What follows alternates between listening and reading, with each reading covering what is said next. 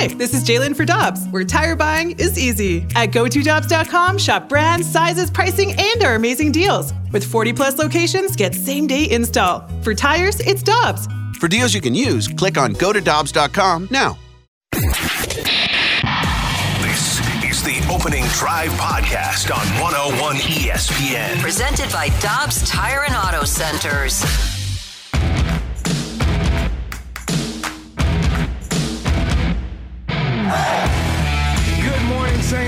And welcome into the opening drive. Kerry Davis is here. Brooke Grimsley is here. Matthew Yeah. Rocchio is here. We're, we're missing someone. What happened? Uh, I don't know. What's going on in here? I, I, I feel like took a day off. somebody. Yeah. Another day off, I guess. Randy Karraker is not here today. It's just the three of us. We're going to get cozy, get comfy. Yeah. talk Turn a his little camera bit- on, just just Yeah, just, just, just turn so it on everyone and, can and stare into the, the open space. there. Nothing. He's not here Look with at us look today. at the camera. Just You see, this is how you work a holiday there. weekend, guys. It- it really this is. This is how you work, or week, I guess I should say, because He's then you have Labor Day out. Mm-hmm. off. He didn't labor that day. None of us None did of in us here, did. luckily. No, and thankfully. then taking Friday off, a three-day work week where you are basically taking the days off that are best, because nobody likes returning to work on a Monday. No. And on Friday, you're ready to get to the weekend. That's clearly. that's the move. Clearly, clearly, Mr. Karraker is ready to get to the weekend. That- have you? Are you looking at the YouTube chat? Our lighting today is fantastic. We look like I look like I angelic. came from heaven. Yeah, we're, That's we're it. looking angelic. Like I, I don't know if you're not watching YouTube, you can't see these angelic faces. The the light is shining down It's the on us. same light as usual. I don't know what's going on, There's no extra ones turned on. Maybe but we look We're just blessed. you know what? We- That's it. Wait We're just second. blessed. Maybe they changed out the lights. Maybe they changed the. it- we got new ones. It is bright. Well, CD, if we were just Brooke, talking just about it. Just what go, is it? Just go. Ah. There you go. Oh, but we were talking about whatever the fast lane does in here. Oh, I have no idea. We, we walk leave. in today, chairs were everywhere, cameras are everywhere because people will get upset. With, I can't see whenever we start the show where the cameras are. People Correct. get upset where they're like, I can't see you. And it's like, well, I don't know why the camera is facing, Facing- towards yeah. the computer and the computers are everywhere. It's one of those things. What's your face? We want to see your face. Who said that? You want to see my face? it- the fast lane gets done with their show and they just scurry out of here. Don't That's what I worry feel about- like. They don't clean up, just leave. Just No. yeah, the hell with it. They'll get it in the morning. It- Whatever. It, reminds me of like into school when everybody's just like packing everything up and just rushing yes. out. Chairs arrive. They got me, it's all the like- lights on off in here too, so they have the strobe lights going. It's a it's a pretty cool setup. Did you ever work food service where like you had to open and the closing shift was always like, what what what did they do Yes. before they left? Yes, Nothing. Exactly. a hundred percent. Well, the Cardinals lost eight to five last night. Adam Wainwright took another loss on the mound. He went six, uh, five and two thirds, eight hits, eight earned runs, four strikeouts, three walks. Rough first inning, gave up a leadoff home run to Ronald Acuna Jr., walked Ozzy Albies, then got a double, gave up a double to Matt Olson. Struck out Azuna looking in. Eddie Rosario was able to single in Albies and Olson and down 3-0 to start the game. Just uh, another rough outing, as I said. What did what did you see from Adam Wainwright yesterday? CD, it just feels so painful at this point. Yeah. And I and I don't like saying this because it feels like, you know, with the Cardinals especially during the majority of the season, it felt like you knew what was going to happen going into games sometimes or you knew as the game started to get going, you knew what was going to happen. After that first pitch with that and Ronald Acuna Jr., I just it, it felt like you knew what was coming, right? And to Adam's credit, he did settle in a little bit. We know that he gave up four home runs in total, which ties a career high for him. I, you knew that it wasn't going to end up well. It to me at this point, it just feels so painful, and you can tell that he is going out there and giving it all. I know that there's going to be people who text and they don't want to hear it. Right. They think he's stealing money. They think that he should have hung it up last season. All that different kind of stuff. I don't think anybody could have predicted this is how things would go for Adam Wainwright this season.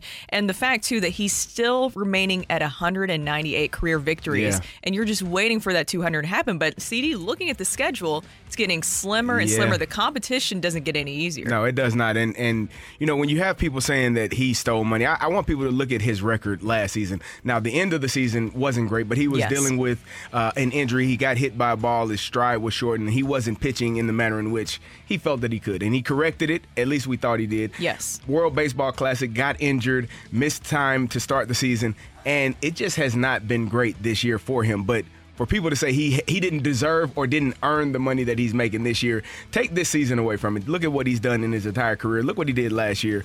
Uh, he did a fantastic job for the Cardinals, and you know it's it's.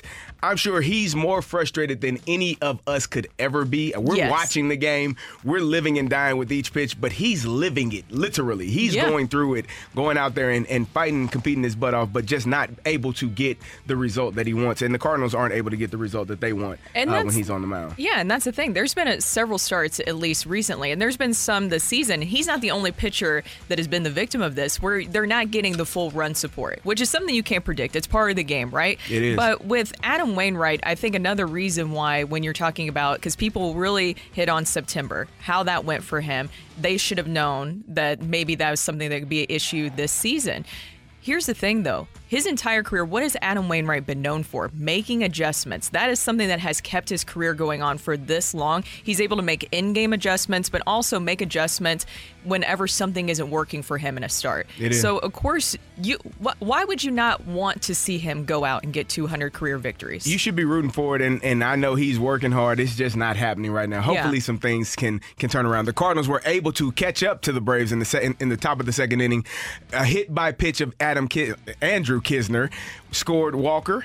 Uh, Winn struck out swinging, and then Edman Tommy Edman we love singled Tommy. in Luken Baker and and Nolan Gorman to tie the game at three in the top of the second. You know, we call that in these time slots, don't you? What is that? That's the opening drive bump. There it is. Oh, Yeah. oh, Hey, it this is true. This is true. Yes. Adam Wainwright was able to pitch a few more innings, having success. Ta- Adam talked about how he made adjustments after that first inning. Well, I just came out a little rusty, is all. I think the first inning was just, um, you know, not as sharp as I wanted to be. And then as the game wore on, I got a little sharper and sharper um, till the very end there. But, uh, you know, I think, I think um, once I realized my body was going to be all right, pitches settled in, and, and I was able to execute better. Pitches settled in, able to execute better, and did pitch better until the bottom of the fifth, where he gave up another run, gave up another run in the bottom of the sixth. Uh, it's just, Brooke, I don't, I don't know. I, I don't have the words for it. We want him to be successful. Yes. And and I'm not a person that would ever. Here's my thing. You know, I know I know that the, the talk radio thing, the, the popular thing is to disparage and, and downgrade and degrade and, and, and just Saying they're stealing disrespect money. Yeah. professional athletes until Yeah. you put on a uniform, Mm-hmm. until you walk out there and do that in front of 20,000, 30,000, 40, 50, 60, however many thousands of people, until you are in front of millions that are watching, you have no clue what it would take to be able to do that, to have success at that. Now, are you always going to have success every single time? No way in the world. Yes. But to get to that point, to be able to say you are a, a professional athlete, the amount of work, the amount of sacrifice that it takes, I'm not saying you can't, you know, talk about the performance as you see it, but to say that people don't deserve what they have earned Mm-hmm. is is absolutely crazy to me. It is. And here's the other part of it too is that I what I, I always want to know, and I, I just want to know this. Maybe somebody can text in because I, I know that people want to text in and say that he's stealing money, different things like that. How do you think that media should, if if you if they could be in their shoes, how do you think that media should approach Adam Wainwright? Go up to Adam Wainwright's locker in the clubhouse and say, "Hey, Adam, um, looks like to me you're stealing money this season from Yeah, the it. organization. How do you feel about that? Put a Tr- mic in his face. it. Tell me how that goes. Because here's the thing there's also a certain level of decorum that you had to have in those situations, Yes. and it's a respect thing. If you can frame the question in a way where you're not making it sound like a personal attack, because Correct. you should be pulling away the personal from it. And here's the thing we've had Adam Wainwright on every single week. Yep. Wednesdays with Waino. I know it was a special Thursday edition yesterday, but CD, you've heard him. He's holding himself accountable. He is. He's He- not he's- enjoying this. No, no one is. Him specifically. But here's the thing when you are a professional athlete, uh, you don't sign the check. You just negotiate the contract, or your agent does, and whatever they feel like they can pay you or want to pay you, that's what they pay you. So, who's to be held accountable in that situation? It's not the person that's receiving. It's the person that's giving. And if they didn't feel, if the Cardinals didn't feel that he would be worth that, they wouldn't have given him that. And they felt that he would. It just hasn't gone well. And I think this entire season has been mainly about the players on the field. I've said that all season long. People wanted to fire Ollie. People want to fire Mo. People want to walk Wainwright off into the pasture and never see him again. Eh, eh, okay, that's a player, but the other two are not. And so when you're looking at why this team has struggled, it is about the players on the field and them not performing at the level that they were expected to. And hey, by the way, like this season, even if Adam Wainwright had a fantastic season, is would he would it be any different? You think? Mm, for the Cardinals, Yeah. Eh, it might have been. they might not be. Well, how many games back are they different. now? 18? It feels 19? like, is anybody even keeping up with it at this I don't know point? how many- how many if you just back? love misery and just want to check that out. Maybe they're 12 games Yeah. back, maybe 10. He's not. But, my know. my point being, he was never expected to be the ace for the starting rotation this season, and there was a lot of things that went wrong with the Cardinals this season. Yeah, it, it, I mean, too many and not making excuses for them whatsoever. There was too many things to count. Way too many. We got a uh, to- uh, comment. Uh, I don't, I don't want to call it text. Yeah. Uh, comment's not the right word. Chat. I don't know what I'm talking about. I'm, I'm, I'm off this morning. Maybe if the team was paying him like $5 million for the season, it would be different. He is the highest paid pitcher on the team. That's from Hunter in the YouTube chat, which again, I think is a weird statement in a non capped league. Isn't uh, Miles Mikolas the highest paid pitcher on the team? Sorry, he said second highest paid. He Oh, corrected that. okay. Okay. Um, again, I just I always think that's a really weird take to have in non-capped leagues. It's like why do, like that's that's not your money like that, that Well- twelve million dollars. Do you really? I mean, do you really think if they gave Waino five million, they would I they would have spent that twelve on another pitcher and that would have changed this season? Be real, just be realistic about this. But Come on here's the now. thing. If, if you're million compla- if you might don't like their that he's the second highest paid pitcher, your complaint isn't with him. Your complaint's with the front office. And here's the thing: what I Direct just is- your anger correctly. Yeah. with what with with, said. with what Hunter's saying, and I think they'll maybe some people feel this way is that they could have used that money elsewhere to go get another starting pitcher. Here's the thing. I don't think that they were going to get another starting pitcher this past offseason. They were laser focused on getting a catcher. I And told you got him. guys, I remember John Mozeliak saying even last summer that their focus was going to be finding a catcher this offseason. And guess what? He stuck to his word. He got him. And he got a catcher. And he said that they were maybe looking at some starting some starting pitchers that we know, but then it didn't pan out. And then those guys ended up having injuries. So hindsight's 2020, blah, blah, blah, all that different kind of stuff. But at the same time, Adam Wainwright wasn't holding the, spending money on him wasn't holding them back that from getting starting yeah. pitchers. That wasn't not, where they that were. wasn't, they weren't withholding no. money, finances to go get someone that else. works. that they spent what they wanted to spend, where they wanted to spend it, and they had confidence that Adam Wainwright, Adam Wainwright would be a good pitcher this year and have success. Just like they had confidence that Jack Flaherty would Yes. be a good pitcher, Jordan Montgomery, uh, Miles Mikolas, you name them. Andre Pallante. Do I, I, do I keep going? Wilking Wil- Rodriguez, Rod- remember- Pick one. They they they had confidence that every single one of these pitchers would have success. Yes. And it hasn't been that way, whether it's the starting pitching or the bullpen. Yesterday was Adam's turn. He didn't perform well. We will not, you know, just bypass that because that's what took place. But to say he didn't deserve or doesn't earn didn't earn the money that he made, I think is cra- completely crazy. I agree. That's Brooke. I'm Kerry. Coming up next, we got a little bird watch or maybe bird droppings. I don't know. We'll see. That's next on the opening drive. You're back to the opening drive podcast on 101 ESPN. Presented by Dobbs Tire and Auto Centers. We're flying down to the field to give you the latest on your St. Louis Cardinals. This is Bird Watch on the opening drive.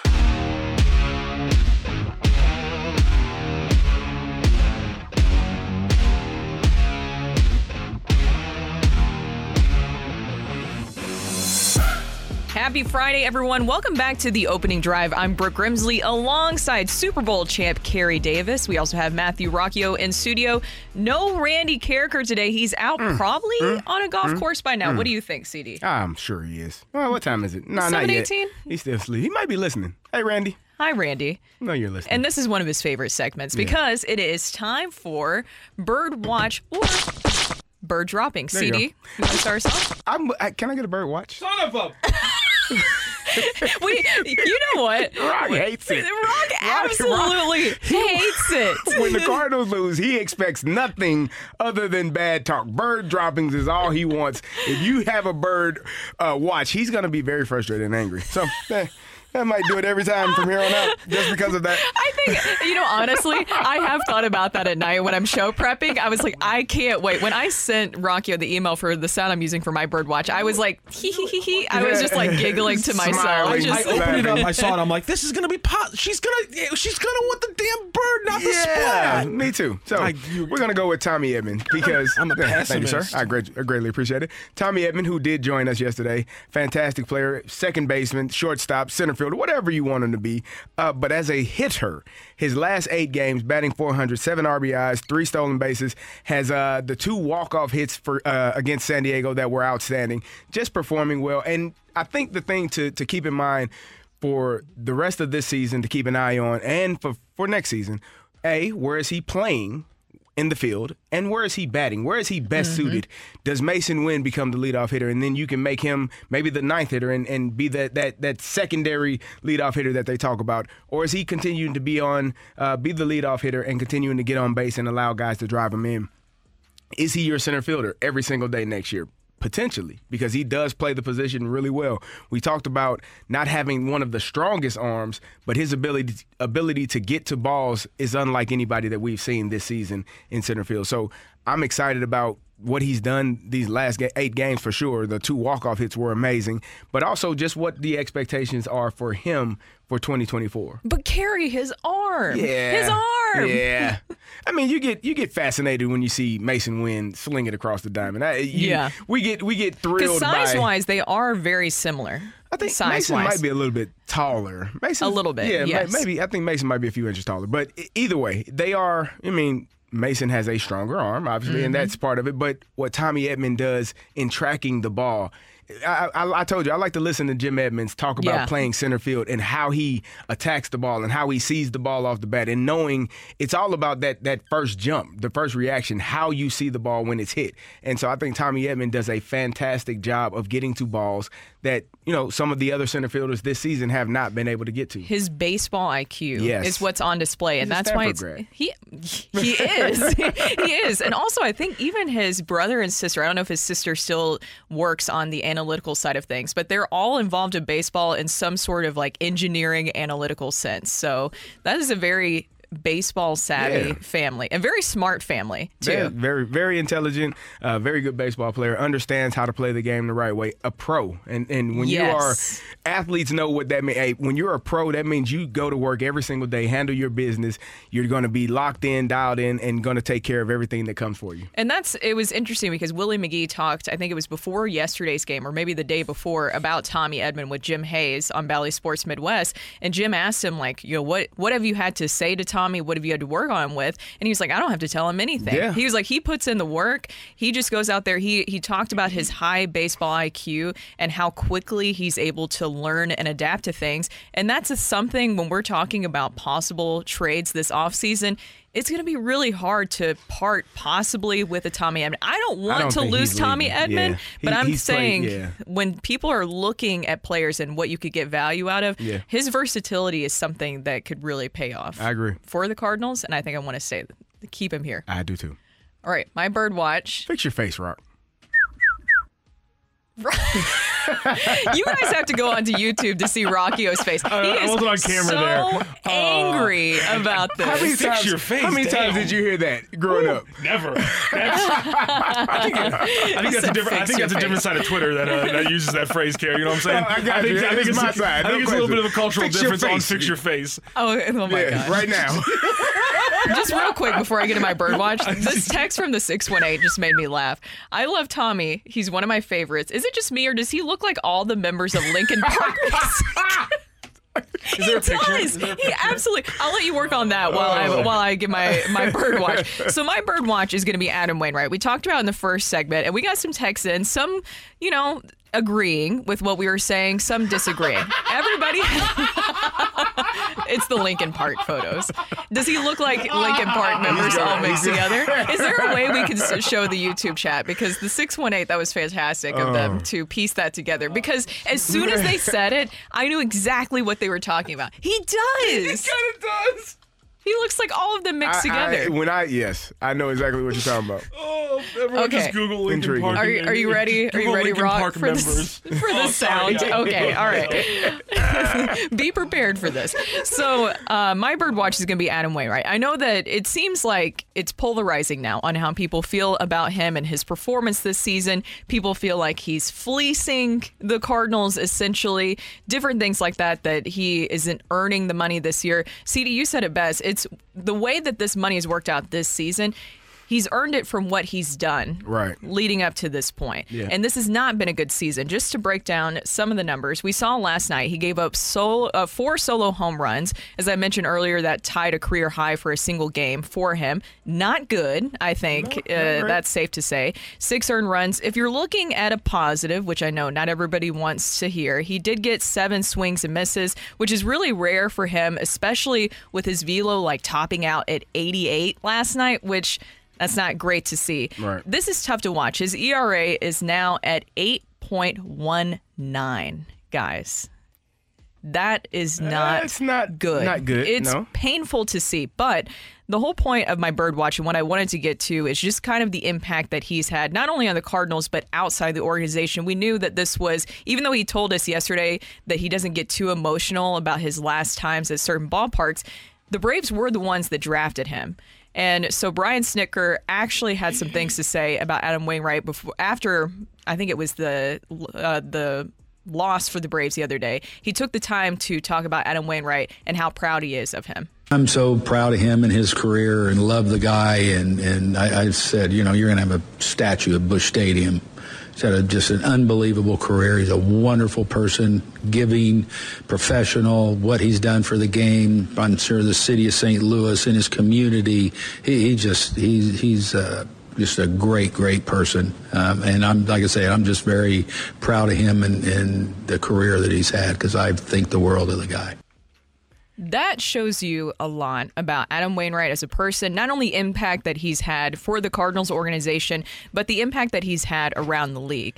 Managers don't go out of their way to say things like that. And Adam Wainwright has really impressed so many people. You don't like to see what has happened this season. Yeah. He's held himself accountable for this season. And what else do you want him to do? Do you think that just right now he should just hang it up? Because that's my question is like what what is it that some people are wanting from him for the rest of the season? They are just frustrated. I mean, I think when you are struggling in the manner in which the Cardinals are this year, you look for anyone to blame, anyone and everyone to blame. And so, you know, it's easy to to point the finger at Adam Wainwright and saying he's the reason, but there are many reasons. You can pick many pitchers on the staff. You at times you can pick many hitters, I mean, on the roster. It- It's just a a a group of guys that didn't perform well collectively this season, and that's what it's been. And and go, to go back to uh, Snitker's point, when you are a player, the only people we need to really uh, validate our play is our teammates Yes. and our opponents the guys we play with the guys we play against that includes the opposing managers the opposing coaches the head coaches who, whoever watches your film I, when i was playing the, the greatest compliment that i can remember that i received pregame uh, Mike Singletary, we were playing the 49ers. Mike Singletary came up to me. I All right, CD, I see you. He was the he was the linebacker coach Yeah. for the 49ers. And the fact that Mike Singletary knew who I was let me know, oh, I'm, I might be doing something right here. He's been watching me. He's been paying attention. 38, I, I've been watching you. I see you. I, wait a minute. What?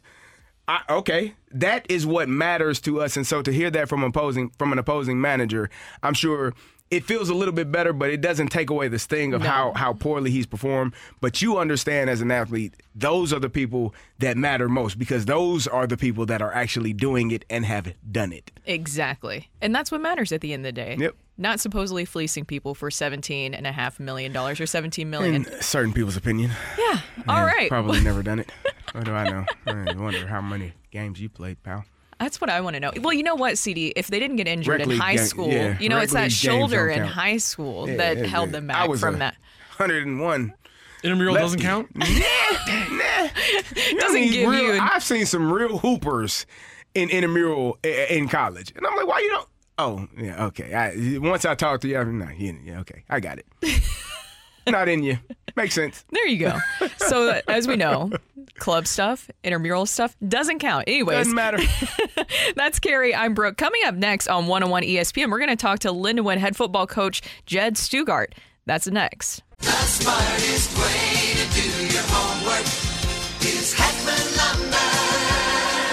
Warm weather means homework for homeowners. And if your homework means a new deck, then turn to the deck experts at Hackman Lumber. Browse the largest inventory of decking materials and deck accessories in Missouri at Hackman Lumber Company.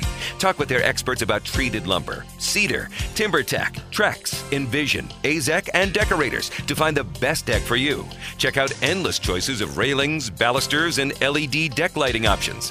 Hackman Lumber Company will not be undersold on in stock decking materials guaranteed. You can choose to do it yourself with Hackman's expert advice, or they can recommend reputable contractors to do the work for you.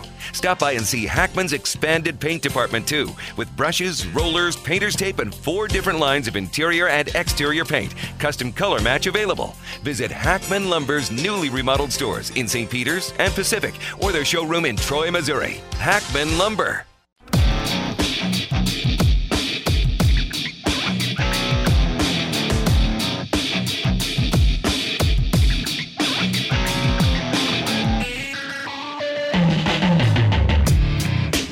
Welcome back to the opening drive. I'm Kerry Davis, joined by Brooke Grimsley. It is 7:33. Your time check is brought to you by Clarkson Jewelers, an officially licensed Rolex jeweler. And we go to the celebrity line and we talk to our great friend, head coach of Lindenwood football, Jed Stugart. Coach, how are you doing this morning? Kerry, how you doing? I'm doing awesome, man. I, I bet you are. I mean, I saw the win. I saw the score. I, I'm sure after a win like that, 77 to nine uh, in your opening versus West Point Stevenson, that that it had to feel great to get that win under your belt. Well, it felt great. I mean, obviously to come out as our first game and be focused up, ready to play. I mean, I I know we were, you know, we're playing a team honestly that we were expecting to beat. Um, you know, they were a lower level team, and and sometimes, as you know, uh, the challenge can be to to be focused and ready to play against the team that you're expected to beat. And so I was really proud of our guys to to practice in a way that we were practicing. We always say kind of practice every week like you're playing the national champion, you know, and and uh, be at that standard. So for our guys to come out and play that way, and and uh, all three phases of the night, uh, or all three phases of our team, uh, played played really well. So um, it was a good thing to get under our belt. So, Coach, I know we talked a lot last year about Cade Brister and how, how much he meant to the team. You knew you're changing transition in quarterbacks. You got Cole Duggar in there. What were your expectations going in, and did he meet those expectations? Well, you know, Cole had played, uh, had, had has been with us, and he's played a few times, and, and so we're we're so familiar with him. And he, you know, I feel uh, sometimes when you change quarterbacks after an era, um, you know, you have to kind of really wait and see, uh, you know, how that transition is going to be. But I think in this case, with Cole being with us for two years, being behind Cade, and and uh, and even coming in and playing in some key situations of games, we've been able to really see uh, and our team has been able to really see what Cole's all about, and they have an extreme confidence in him. Um, you know, they're he's he's his own kind of quarterback. He's different in Cade in, in a lot of ways, and and uh, we feel highly comfortable with uh, with Cole. We're excited, uh, you know, to see what he does uh, in his next two years here at Lindenwood. Coach, what about your defense? Of course, the great night for them too. They held the pointers to just 78 yards. Brendan Dye leading the defense with six tackles. What can you say about their effort? Well, their effort was awesome. You know, I think um, you know e- even though you're playing a team that uh, and they're in transition. You know, we'll be the first to tell you. You know, we our first test is going to come this week, but again, you know, just to watch film after the game and see, you know, that our defense was playing sound football, they're in the right spots. But what we want to do is we want to be a, a you know, we want to fly around. We want to be a a running, pursuing defense, and and that's what we saw, and good things happen when when when when they're doing that. And so, um, it, you know, our like I said, our real test will be tomorrow, but uh, you know, for first indicators, because that's where we really struggled a lot last year was defensively. We we were young, we were kind of banged up in a lot of spots, and the test will be, you know, how improved are we defensively? And so far, I'm really happy with some of the improvements we're seeing. And so, yeah, it was it was fun to see those guys. Well, as you mentioned there, big game tomorrow. Kickoff at 6 p.m. against SEMO. And you guys will, it's the second installment of the Game Ball Brawl. So, how excited are you for that? And also to get kind of a rivalry going? Yeah, absolutely. You know, it's uh, it makes sense that this rivalry two in in state teams uh, really not far away, and and uh, you know it's fun. I've been a part of rivalries in my past, um, you know, and it, it's it makes it special for both programs. And uh, you know, and, and uh, this is the second game, and it's our second year at FCS level. So it's you know it's one of those things where now to make it a rivalry, we have to do our part, and you know we've got to try to get that thing back. And so, you know, not only being a conference uh, in conference rival, it's also this new rivalry game. We're playing for the the trophy, and it just makes uh, these are the special things about college football, and, and uh, we're excited to. Uh, just adds another element of motivation for both teams. You talked about the conference element of it. Does that play into anything when you're thinking about recruiting? Because you all are essentially recruiting the same areas in Missouri, Southern Missouri, St. Louis, all of those areas. Does that play a factor into how important this conference game is? Oh, without a doubt. I mean, it's um, you know, you know, and this rivalry. I mean, like you said, Kerry, it's uh, it's not just the the one game a, a, a year. Um, you know, we're seeing each other. We're recruiting the same kids. Um, you know, and it's uh, you know that adds that element. Um, that's why this game's very uh, crucial. You know, some kids are making decisions, you know, on off of various things, and and even you know how your program plays, and and all those things can be other elements to that. So uh, that's what keeps makes this thing, you know, really intense and and uh, re- really exciting. Now, because we we talked about last week about the transfer portal and how that has changed so many things. You all didn't lose anyone in the transfer portal last year. How how tough is that to recruit new kids? But the way that football is set up now, you also have to recruit the kids that are in house to make sure they stay in house. Yeah, no doubt. I mean, we we uh, uh, you know that was a great thing for our program, but you know, just really I think shows you know how our how our coaches uh, how they treat our players. You know how how uh, uh, the culture of our program. I think that's a, a huge indication. I think you know I've never been one that uh, you know college football is ever changing, and uh, you know sometimes you know uh, the transfer portal is just a reality. I mean it's one of those things where you you you don't know until maybe your compliance officer walks in and notifies you that somebody's leaving, and and so you know I think that uh, you know if you're a program that has a healthy culture and really pours into your players and stuff. You know, I think you know you probably don't worry as much about that. Um, you know, uh, because you're engaged with your players, you're always going to kind of know how they're feeling. And I think it, it puts other, you know, if they're if you're a program that doesn't do a lot of that, it kind of forces your hand a little bit to be a little bit more engaged with your players. And then there's just some realities. I mean, the transfer portal, there's sometimes kids just, you know, are, are lockjam behind somebody their age. They know they're not going to get on the field, and and want an opportunity to play and and uh, you know and so sometimes that's going to happen. And since you know and we ha- we've had a have a couple guys that have done that and we understand that um, to help them get placed in in places where they can play. But it has changed the dynamics a, a lot especially when it comes to recruiting and, and how you're going to choose to recruit. Well, Coach, you all must be doing a great job. Keep up the great work. Good luck tomorrow night. You can catch the game on ESPN Plus. You all playing Southeast Missouri State at in Cape uh, versus the Red Hawks, 6 p.m. tomorrow night. Good luck to you all. We will be watching, and we'll talk to you next week. Thanks, Brooke and Kerry. Great being on with you today.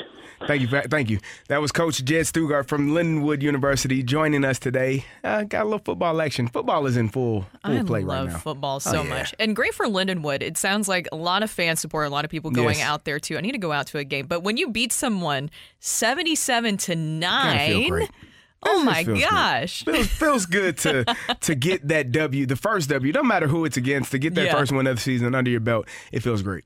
Also, I, I like uh, I like a new team going to a new conference and actually getting like a real rivalry going instead of right away.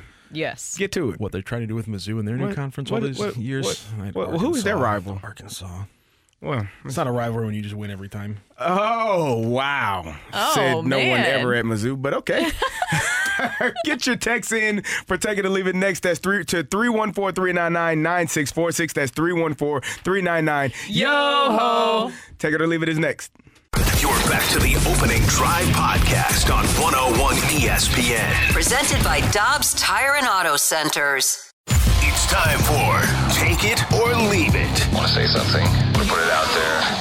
If you like it, you can take it. If you don't, send it right back. Get your text into 314-399-9646 and give us your Take It or Leave It. Brought to you by Gloria Lou Realty. Visit gloriahasthebuyers.com and start packing. That's my final offer. Take it or leave it.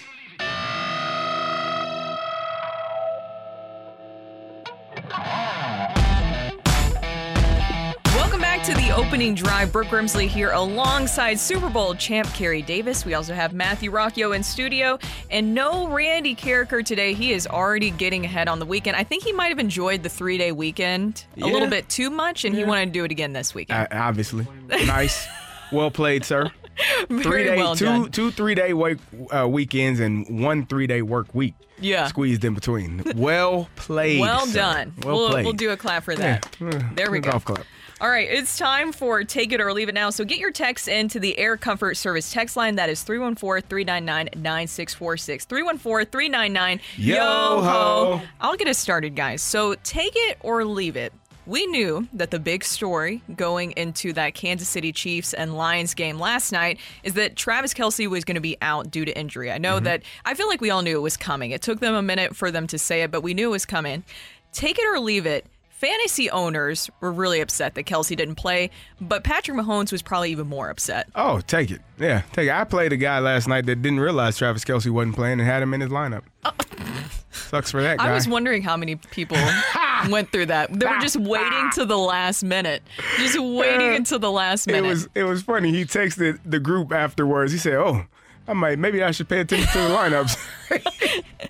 maybe you should. Yeah, it's Not my problem. I was happy. Yeah, that was uh that was rough. What was Yeah. going on with the wide receivers last night? You know, for it, it, was. You know who I thought Specifically about Toney. when I Kadarius watched Toney when was I a- watched that game. I thought about Eric Bieniemy. And Oh, the reason why I yeah. thought about Eric Bieniemy because we hear how hard he is on his players, Mm-hmm. and if those things are taking place in practice, I, I could imagine him screaming, yelling, getting after guys, making sure that those things don't happen on Thursday night, on Sunday afternoon, on Yeah. Sunday night, Monday night, because that's what he does. And I think maybe, maybe that may be lacking in on that Kansas City Chiefs offense this year and for years to come. That was I, I, Kadarius Toney was in his head at one point. After one point, Oh it was just. Yeah. the, the pass he caught or tried to catch over the middle uh, on the right sideline where he reached back, didn't use his hands, tried to catch it with his body. It was it was really bad. One of them wasn't his fault. There was a mesh route and the receiver was crossing right in front of him. He couldn't see the ball, but he dropped at least two to three passes that were that should have been caught, and the Kansas City Chief fans were were showing Livid. their uh, yeah their disapproval of, Uh, of his performance. My whole thing is, especially in the third quarter, that pick six. Yeah, that will, right through his hands. I mean, how many times do you think he's going to be shown that in Uh, film this Brooke, weekend? Let me tell you something. I, I I'm telling you, I had that happen to me. Our quarterback Kurt Kittner had not thrown an interception in I don't know how many pass attempts. It was like the record at, at Illinois at that point. Yeah. Threw a pass to me, did the exact same thing, pick, and the coach, our coach Ron Turner, who I love, said if we ever call this specific play and Kerry Davis is in the game, call a timeout. don't run it. Because I was the number one you read. didn't even get a second No, chance he at said it. if, if no I redemption. ever yeah. call this place F Texas, call a timeout. Don't throw it. Oh God! I guess I better figure this out sooner so rather than later. What do they do with Toney moving forward? This is I know He we're getting a little off subject, but what do you do? He got to get on the jugs. He got to catch passes. Yeah. a lot of them, Yeah. and have confidence. That's all it was. Lack of If you have an answer to Brooke's question, text in at 9:30. Oh, there you go. Oh, there you go. So that that was a great take it or leave it. My take it or leave it was same, uh, similar game, same thing. Take it or leave it. If the Chiefs don't have Travis Kelce and they continue to perform like that, they don't even win their division. Oh, Wow. Ah, I'm I and might I don't know who could win the division because that division is not kind of yeah. stinks. Yeah.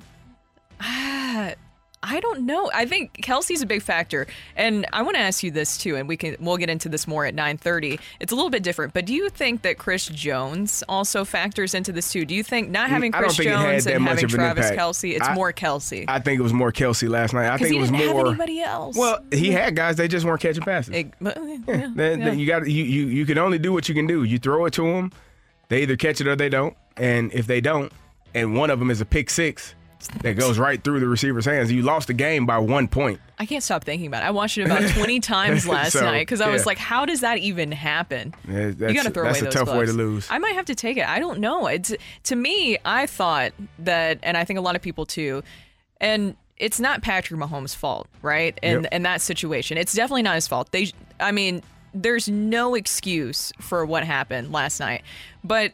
At the same time, I kind of was expecting for Patrick Mahomes to find a way. I thought they would. They he was throwing it to them. They just weren't catching it. Yeah, not much you can do there. Yep. What you got, Rob? Take it or leave it. The Chiefs hang 40 on their next opponent. Opponent that would be the Jacksonville Jaguars, by the way. Is Travis Kelce back? it. oh, doesn't well, matter. is it- Yeah, The Jacksonville Jaguars are going to be a really good team this year. Trevor I'm gonna leave Lawrence. Yeah, is going to be very interesting to see him this season. Take it or leave it. The Cardinals will be sellers at the next trade deadline because they will not be able to fix their problems this offseason. Sellers two years in a row. There's no way. Take it. I'll let you. Can I? Take can it. I answer that question in March of next year? No, answer it now. Take it. And I, I, take no. I, here's why. Come with me, Kerry. I need to Take it. see. I need to see what they do. Well, here's what in the not off gonna do. Kerry. Here's the not What? gonna What do. aren't they? They aren't going Every to go get single three person, pitchers. every single person that made the decisions that got them here is going to be making the decisions to get them out Okay. of this. Oh, But they're gonna make. They're gonna make better take it. decisions, right? Hmm. Rock. They're gonna go get three starting pitchers because that's what they said, right? Rock. No, they did say I'm gonna that. take it. No, I'm gonna leave it. They won't be ah, sellers two years in a row. I, I'm going to leave it. There's no way that they're going to be sellers. Not two years in a row. But, you know, Rock, I will say you do make a fair point because that's something a lot of people have asked, and I've even thought about too is the people that we are trusting to get us out of this situation Are the same, people, that got us into it. that is not good. Take it or leave it. That's a bad situation. Take it. Maybe they learned their lesson. Like I don't, I, I don't want to keep. know that. I don't want to like keep bringing that catch twenty two up, but I feel like if I mention it once a day to, until March, it still won't be enough because Yeah. it's it's it's insane, and especially when you it's one thing when you do that when you don't do it after like an eighty two win season. It's a completely different thing when you lose ninety plus games and then don't do anything. Um, take it or leave it. Here's some positivity. When we look back at this season in a few years, it will be remembered for the Hall of prospects the Cardinals got and from draft and trades more so than how awful the team played. Who, That's Chase- who did they get in Chase, return? Chase Davis is from the draft is a big Draft, the big, Yes. okay. the big name. Then you get Tekoah Tekoah Roby, Roby. Drew Rom, Thomas S- Thomas Thomas Saggese. Um, Who are we missing? those are probably the big ones. I mean, are we, are we You missing forgot pitcher? about John King. I mean, John King's already given you innings. Kloffenstein's going to be a solid relief pitcher, but I think you talk about the big things you're going to be talking about. It The could be big the fact that you walk away with two starters, and Okay, I'll take that. And it'll be interesting to see, based on hitters, how this big hitters. season pans out, what they do with the draft pick. Randy Flores getting that? Yeah, and obviously, you know, they're going to be. It's a lottery too, so I mean, they're not. Yeah. I mean, I think they're right now either fifth or sixth worst in baseball, which puts them, I want to say, off the top of my head, around a nine percent chance to get the number one pick. Mm-hmm. So not terrible. No. It could, it could happen. Uh, I'm gonna. Hmm. You know, the thing goes. is, is that I could take it in that situation just for the fact that you were able to get those guys out of just basically rentals. Yeah. Well, the season was already done. Jordan Montgomery and Jack mm. Flaherty. There was nothing left for them to do Nothing here, and they were gonna go anyways when the season ended. So for you to be able to get those young players in return, to me, that's a win. I agree. Because what were they gonna do if you kept them around? What would happen?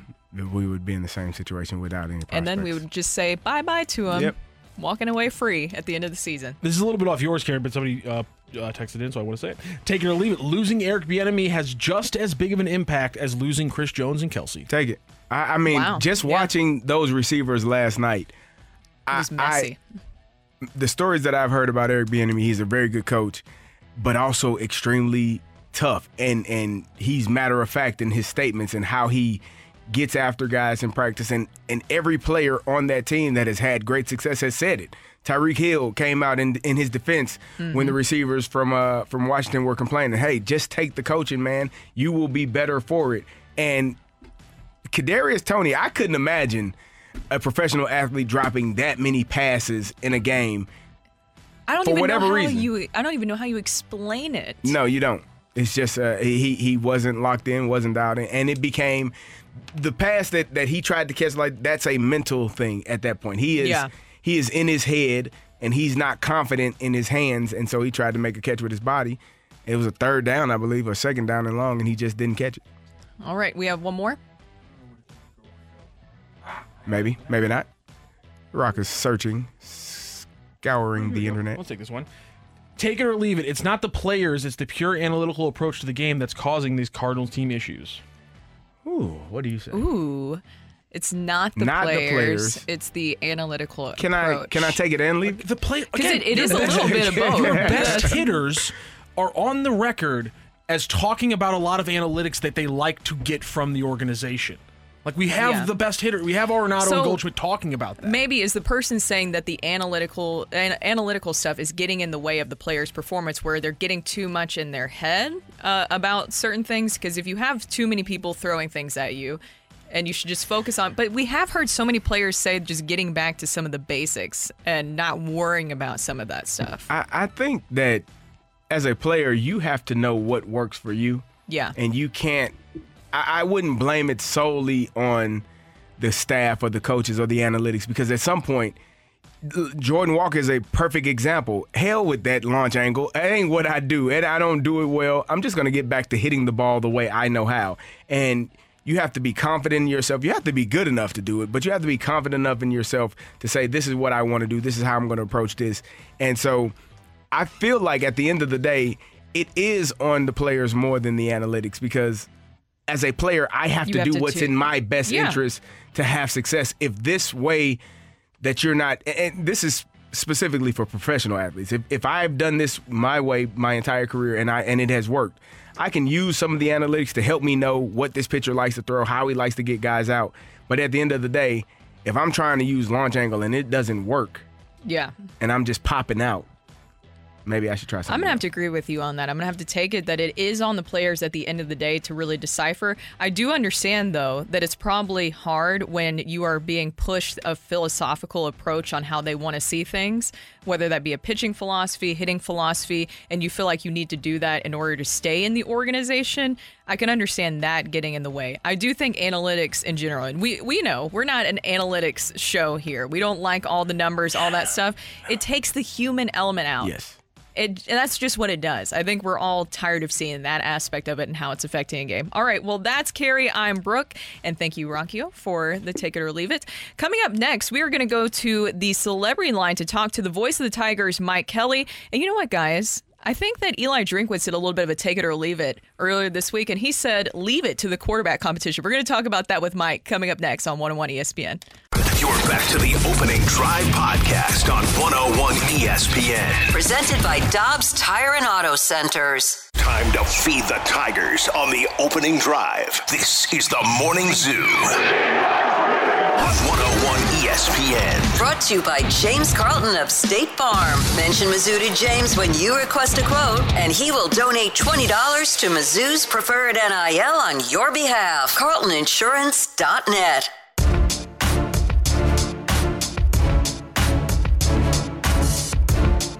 We will be moving forward with Brady Cook as our quarterback and quarterback number one, um, while giving Sam opportunities to grow throughout the game. Uh, it won't look the same as it did this past week as far as uh, maybe exactly equal first half and second half, but we are definitely committed to letting Sam uh, continue to get reps and improve and grow. I think he's earned that opportunity, but I also think uh, Brady Cook has earned the right to be quarterback one and, and uh, take the lion's share of the reps. And so that's going to be how we move, operate moving forward. Welcome back to the opening drive. I'm Kerry Davis, joined by Brooke Grimsley, and that was Mizzou Tigers head coach Eli Drinkwitz talking about the quarterback competition. We go to the celebrity line and visit with the vo- voice of the Tigers, Mike Kelly. Mike, that was the quarterback competition that doesn't really feel like much of a competition. What did you make of that comment and, and the competition that was to be going uh, into last week?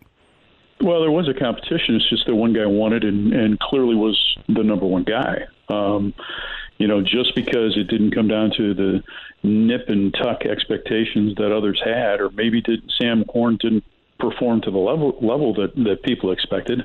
I'm talking about people on the outside. Um, you know, he did some nice things in camp. I, I think the biggest deal is consistency.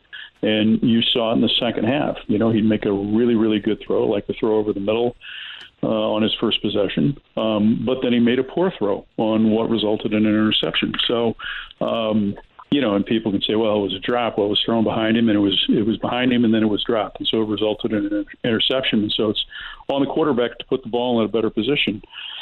Brady's just been more consistent, and it, he's been more consistent from day one of camp. Um, and, and you can tell that his comfort level is so much more is at such a higher level than than the other guys that he was competing with. I mean, let's keep in mind he's going to he's going to make his 16th consecutive start for Missouri at quarterback tomorrow against Middle Tennessee.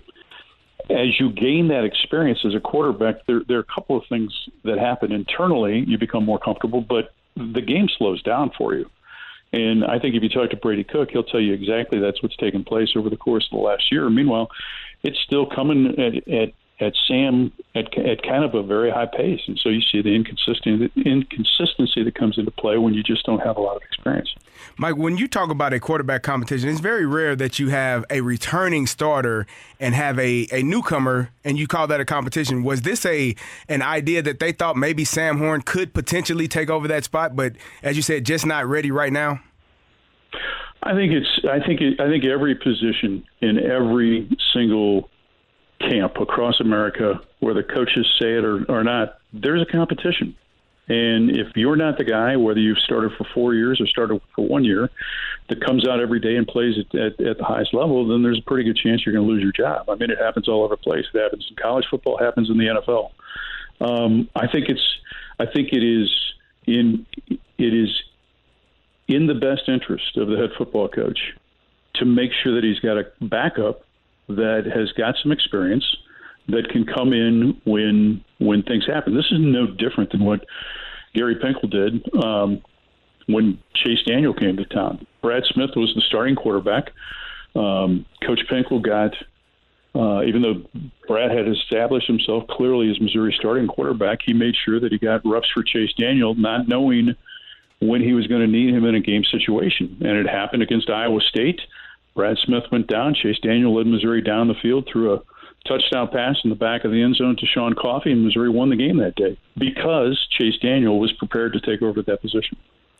And how do you think that he talked about that they'll utilize Sam Horn in kind of a different way? How do you think that they will utilize him moving forward where he can still continue to grow and learn? And especially, I think some of the fans' concern in this day and age of the transfer portal is that you worry about that. You know, you worry about with the quarterback competition, and then one, obviously, with Brady Cook, he earned it, but still you worry about Sam Horn and how that relationship will move move on moving forward. Being around this team, how is Sam Horn handling that news, and does he understand that he's still needs to grow?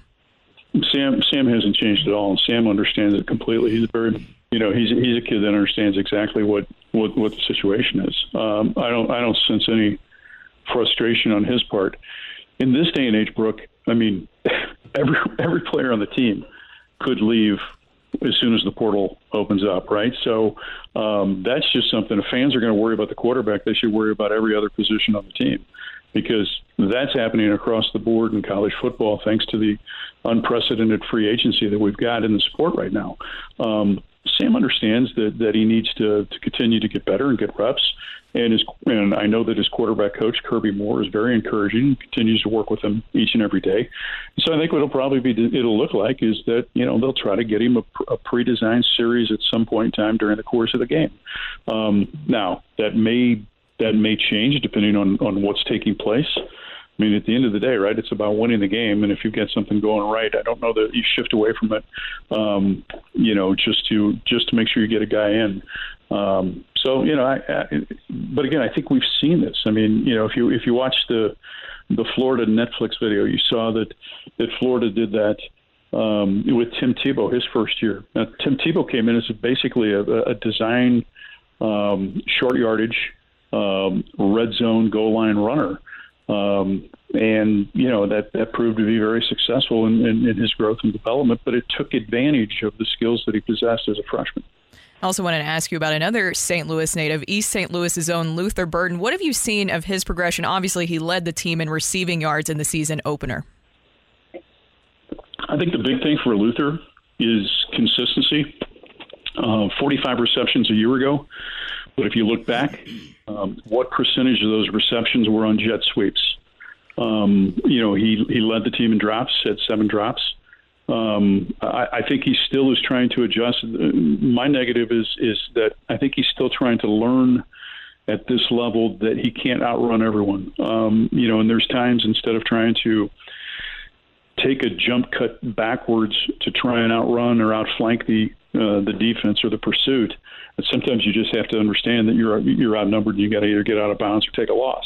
And I think those are things that come with maturity and again more experiences as, as a player. That was only his his what his 14th game in college football um, last week. But you know, his his highest, his most productive receiving day, 96 yards receiving. Um, and and can he continue to can he continue to to have a level of consistency each and every time out? That's that's the thing that I think is is is going to bode well for everyone. Mike, what did you see from Kirby Moore in his first game calling the offense? We uh, had a, I guess, big to do about Eli giving up play calling duties. What did you think about the offense in this first game? Um, it was not something that I didn't see in practice during camp. Um, so I guess I really didn't take, you know, I, it wasn't like there was any surprises. I mean, used a lot of formations, used a lot of different uh, personnel. Uh, a lot of no, a lot of a number of people are going to play. Um, you know, Chase Daniel was in town a few weeks ago, and we were talking about his offense. And you know, Chase said the one thing that Kirby's offense is different than than most college schemes is that it's NFL nuanced with personnel, with the number of formations, pre-snap shifts, things like that. And so, um, yeah, again, I my takeaway was it was exactly what I saw during training camp. And also, we want to ask you about this weekend. Mizzou taking on Middle Tennessee State University. I hear that it's a really uh, good college and football program. Sorry, I, Brooke Mike, I do have to reveal that I am a Blue Raider alumni. Uh, so There you you can go. be you can be fair. You can be fair, Mike. But it seems like uh, Eli Drinkwitz isn't underestimating Middle Tennessee. What are you gonna, What are you expecting from the game this weekend? Now, Brooke, I'm teasing you when I say this, so take this the right way. okay. You ended up at middle because you couldn't get into Vandy. Oh no! You know what it is. You know what it is because you couldn't get into the University of Tennessee. That's an expensive school, so that's that's what it is for sure. Yeah. Vandy, You know what? Vandy's Stockstill's football program is. Whew, I didn't want to say that. Rick Rick, uh, Rick Stockstill has done a terrific job. You know, here's a guy that played for Bobby Bowden, was a team captain for Coach Bowden as a quarterback back in the early '80s. Uh, 18th year, back-to-back bowl wins. Um, hi- they're not going to be, put it this way, they, they won't be intimidated, uh, nor will they be impressed by anything that, that, that Missouri does from a crowd standpoint. I mean, they played at Alabama a week ago. They played in a lot, a lot of big stadiums. I mean, they came to Columbia in 03, and Gary Pinkel's team needed a missed extra point to survive. Um, they spoiled homecoming in 2016 when when they put up 50 plus points against Barry Odom's defense. So um, you know this is this is a team that while they were beat, and I watched every I've watched the game twice now, uh, the game against Alabama. They play hard. They're down 56 to seven, and they're still competing. Um, you know, I I think some of what you have to do is look at that score last week and look at who they were playing. Um, you know, but but the bottom line is is Coach Stock's a guy that, that if ever there was the if ever you believe in the statement the team's going to get better from week one to week two. I mean, on their opening first four possessions, they had penalties that killed those drives in the first half. Um, that that's that's execution. That's just discipline. And so, um, you know, history shows that this is probably going to be a fourth quarter game um, at Faurot Field Saturday night. Mike, thank you so much for joining us. We appreciate it. We look forward to having you on later on this, later on this season. And uh, I would say go Tigers, but I'm an Illini, so you know. Good luck to you all. Though. Go Tigers, Mike. My daughter does go to Mizzou, so I, I do pay you all. So that, that, that well, that's at least the money's going in the right direction, you know. And, and again, you know, it's it's it's you know, Like Brooke- you- like- my wife went to the University of Illinois. She's a very smart woman, and you're a very smart man for marrying her. and, and, hey, Brooke, we good? We're good. We're good. It's it's totally fine. Thank you, Mike. All right, we'll see you. See you. Bye-bye. That was Mike Kelly, voice of the Tigers, joining us. Coming That was up hilarious. next, that was fun. That I knew that that was coming. and here's the thing. Here's the thing. I don't know anybody. I will say it was a great joke. I don't know anybody in Tennessee that's that is that excited about go to going to Vandy? Vandy. And Oh, the smarty it's expensive. Yeah, well. It's expensive. And have you seen their football games? It's like they have to pay people to go to their Hey, games. maybe they do. I, I, they might need to. They might need to. Listen, I will say They're one still somehow thing in the SEC. about going to Vandy football games. Yes. There are at least three good hot chicken places within walking distance Oh, of the oh, stadium. yes. Which is like that's a That's- that honestly matters? It, it matters and it's a good tail and, and honestly not a bad tailgating setup. Because they, they have they have It like these really yeah. long, they have like these really like long perpendicular parking lots Yeah. that are right next to the stadium. Actually, a great tailgating setup. If it was you know i- you know, if they wasn't such a nerdy school, I think they could really get a good football program going. Good nerdy school. for their Well, it's like expecting Purdue to put for, like, for their the way that they together. advertise recruiting wise, it's get the degree and be in the SEC. That's Oh, that's how they frame that go. one. That's how you frame it. in that order. Yes. That- because you are listen, you are a student athlete. That's Very why especially. that that is why. You are a student athletes. Yes. At Vandy particularly. City will be traveling traveling to LA to take on the Galaxy. We'll talk to MLB season pass studio analyst. Sorry, MLS. Uh, It looks like a B. You might have wrote B. I- You're an S. MLS season pass analyst Andrew Wiebe. That's next on the opening drive. You're back to the opening drive podcast on 101 ESPN. Presented by Dobbs Tire and Auto Centers. It's the only way City knows how to play. Oh, that's completely given away. And it's an equalizer. In a word, chaos. Oh, it's a giveaway to Klauss, who clips it over Diego and scores a wonderful goal. We're breaking down City SC on the opening drive in our weekly segment we like to call Controlled Chaos. Brought to you by Keystone Event Staffing. Better people mean better events.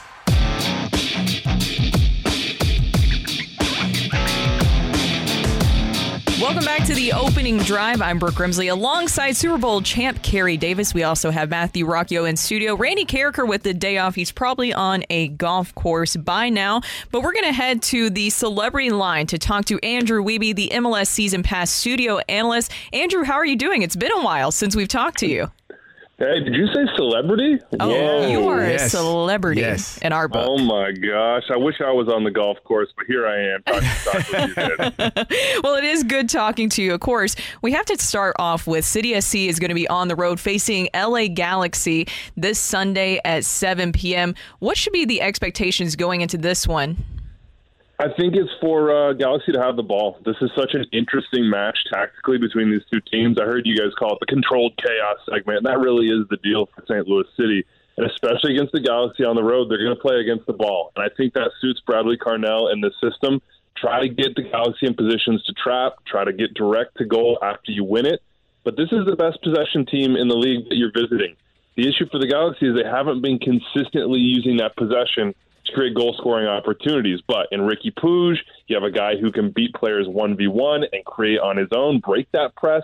So it's a really interesting tactical battle. Uh, and certainly not a gimme for St. Louis City on the road. Now, one good bit of news for uh, the uh, away team here. Seems like Douglas Costa with the dislocated shoulder is going to be out for this game, so that's another, another difference maker off the board. But it's a tough match for Bradley Carnell and this team, and I think this is the most difficult stretch of the season. Not just because it's the end of the year, we're into the playoff push, but it's a bunch of road games here at LA, at Houston, both in conference. Home against LAFC, that's the top of the West clash. At Minnesota, Sporting Kansas City at home. At Vancouver, Seattle. This is a rough ending stretch, but thankfully you have six point cushion right now at the top of the West.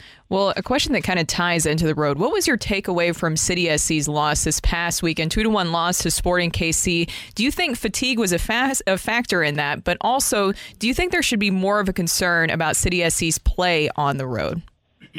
I wouldn't be concerned about much if I was St. Louis City right now. I mean, you're top of the West in your expansion season, five wins on the road.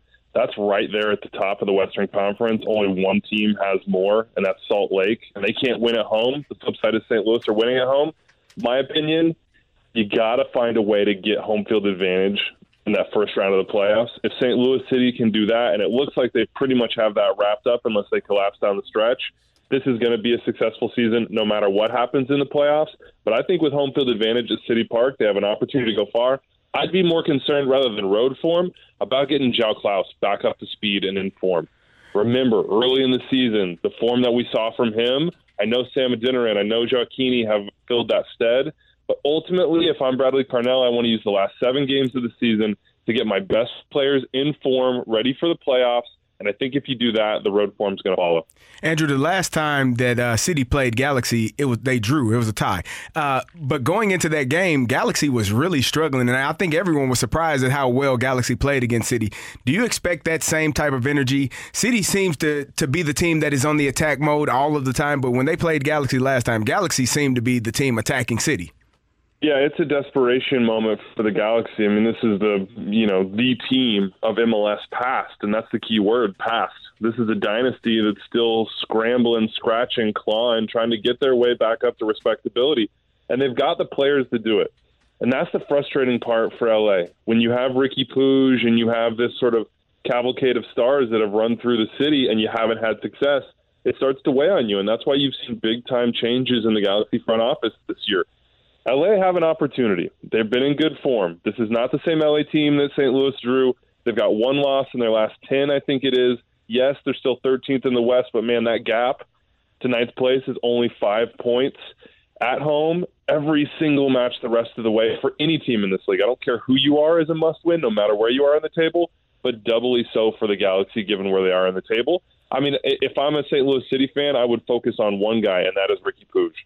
Riqui Puig can do special things with the ball, driving forward, breaking a press. He alone is a one man press break. And once he gets in the open field, if he makes good decisions, finding those wingers in Diego Fagundes and Tyler Boyd, we don't know who's going to play up top, whether it's Joveljic or Billy Sharp or, or someone else but they will have opportunities to provide service, and that's going to put a ton of pressure on Roman Bürki and both those St. Louis center backs. We're talking to Andrew Wiebe, the MLS Season Pass studio analyst and a celebrity in our book on the celebrity line right now. Wink, wink. yes, no, you are. And Andrew, you touched on João Klauss and getting him back to 100%. Do you feel like he looks like he's not 100% yet? And also, what do you think about some of the new additions that City SC has added in Thoresen? Well, I think Klauss, for me, it's been this this injury that just couldn't quite get healed. Right when you heard quad, you had a little bit of an inkling that it could take a while, but man, it just stretched on and on and on. And I give credit to Bradley Carnell and the St. Louis staff for making sure that he was fully ready to come back. There was no reason to rush him back, especially with the form of Joaquin and Adeniran but I, would ease him in. I would not rush it. You have players that can replace his production. I don't think you can replace his presence, his ability to bring other players in around him as a holdup man.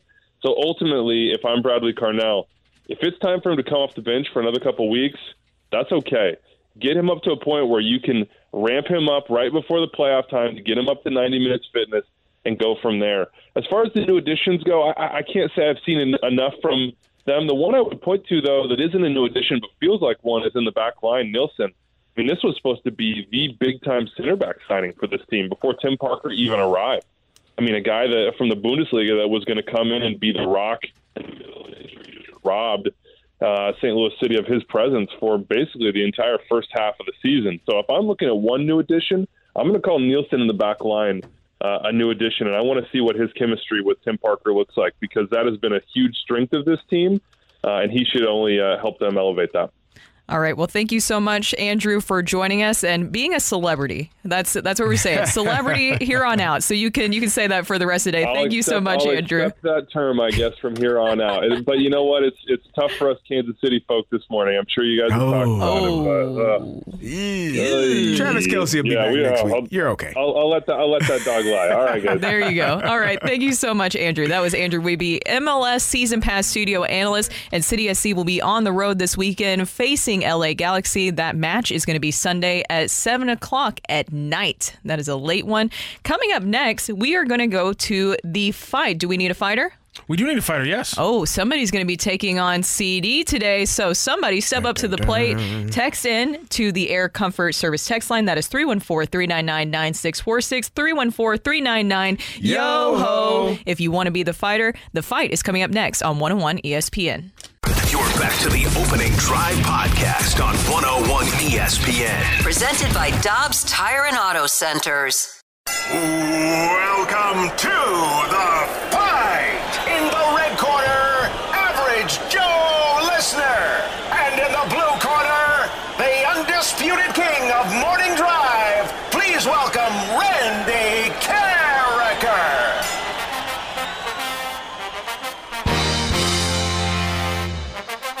Welcome back to the opening drive. Brooke Grimsley here alongside Super Bowl champ Kerry Davis. No Randy Karraker today, so that means no Mega Mind for the fight. It is CD who is stepping up to the plate today. I guess Rock, you could call him like the pinch hitter.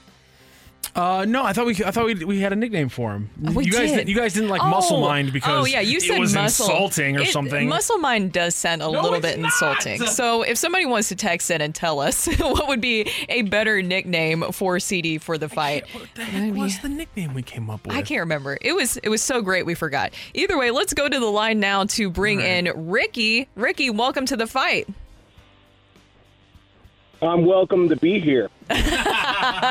Ricky, are you ready to take on CD? And do you have a good nickname for him? We were trying to figure that out as, as you were listening. You know, I I don't really have a, a specific name for for Kerry. Uh, he's pretty intimidating if you meet him in person. So I don't think you want to talk too much uh, crap to him, if you know what I mean. You know what? That's that's a good game plan, actually. The, the mind with the mass.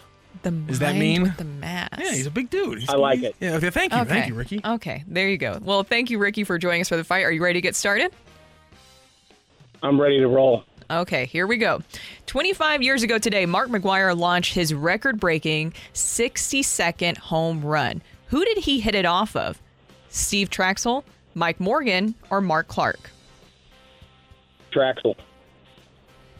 Which wide receiver had the most catches and yards for the Chiefs in 2022? Was that Justin Watson, Marquez Valdes Scantling, or Juju Smith Schuster? Let's go with Juju. Over the last 30 years, only two teams have neglected to draft a quarterback in the first round the Dallas Cowboys and what other NFC franchise? Is it the Seahawks, the Saints, or the 49ers? Let's go with the. f- What was the last choice? 49ers. No, what was the? Uh, I'm sorry. What were the three? Uh, Seahawks, Saints, or 49ers? Let's go with the Saints. Which Heisman Trophy winner has the most career NFL passing yards? Is that Vinny Testaverde, Cam Newton, or Carson Palmer? Carson Palmer. All right, we'll double check our score. All right, we'll bring in Randy. Uh, uh, we're bringing Kerry whoa, Davis. whoa, whoa, whoa. There we go. Ricky, how are you feeling after that? You kind of sailed through it. Uh, I feel pretty good. Okay. How's your uh, th- I'll look? go This with, could be a uh, good start to we'll- your we'll see Friday. after the end of. Yeah, we'll see how the end of this goes. Yes, and we've been getting in some good text. Somebody said the Intimidator, and I like that one. CD, Yes. Are you excited? No. No?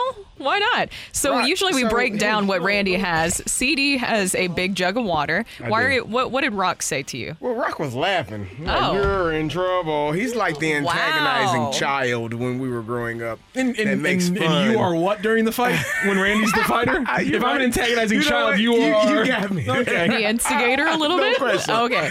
I'm the instigator. I- I'll take that. You- well played, my man. There we go. CD, say hi to Ricky. Hey, Ricky, how's it going? I'm um, wonderful, thank you. I'd like to give a shout out to the League of Extraordinary Gentlemen. That's my fantasy football team. Okay. Uh, league that I'm in. Good luck. And uh, MIZ, by the way, Uh, I and I. There you go. All right, CD, ready to take on Ricky? I am ready. All right, question number one. 25 years ago today, Mark McGwire launched his record breaking 60 second home run. Who did he hit it off of? The team or the pitcher? The pitcher. The pitcher. I It- feel it like is it's important Steve to Traskell. clarify. I, I feel like that. That's. Uh, I feel like that. That's the name. That's what final I'm answer? gonna go with. Okay. Yeah, I'm not You're- even. you're, Gonna, you're doing this fight Randy style? I, I mean, I only get one option, All right? right, here we go. Uh, which wide receiver had the most catches and yards for the Chiefs in 2022? Which wide receiver? Wide receiver. Yes. Is Travis Kelce considered No, a wide he's receiver? A tight end. So which of the wide receivers Oh, had the Juju most catches and receptions?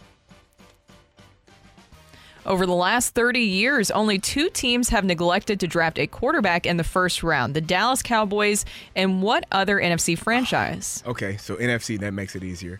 I can go NFC East, Cowboys, Eagles. Draft a quarterback at any point. No, first round. First round. First round. Cowboys, Eagles. The Eagles take no, Carson Wentz the first round. Uh, the the Redskins at the time took RG three. the Giants in the 30 years, Eli Manning. Oh, it's going to be Randy style for real. Yes, it is. it is. Atlanta Walk us Falcons. through. You got uh, tell us, tell us it all. You got Matt, uh, Matty Ice. Um, Drew. Ooh, maybe it's the Saints because Drew Brees was not drafted by them. Carolina Panthers. Ca- Cam Newton. Uh, who am I missing from the South? NFC South. NFC South. NFC South. What'd NFC South. Say? The Tampa Bay Buccaneers. Did Buccaneers. you just say no one cares? He No, I said might. Buccaneers. Oh, I thought you said Bay no one cares. Ooh, did they have a first round draft pick?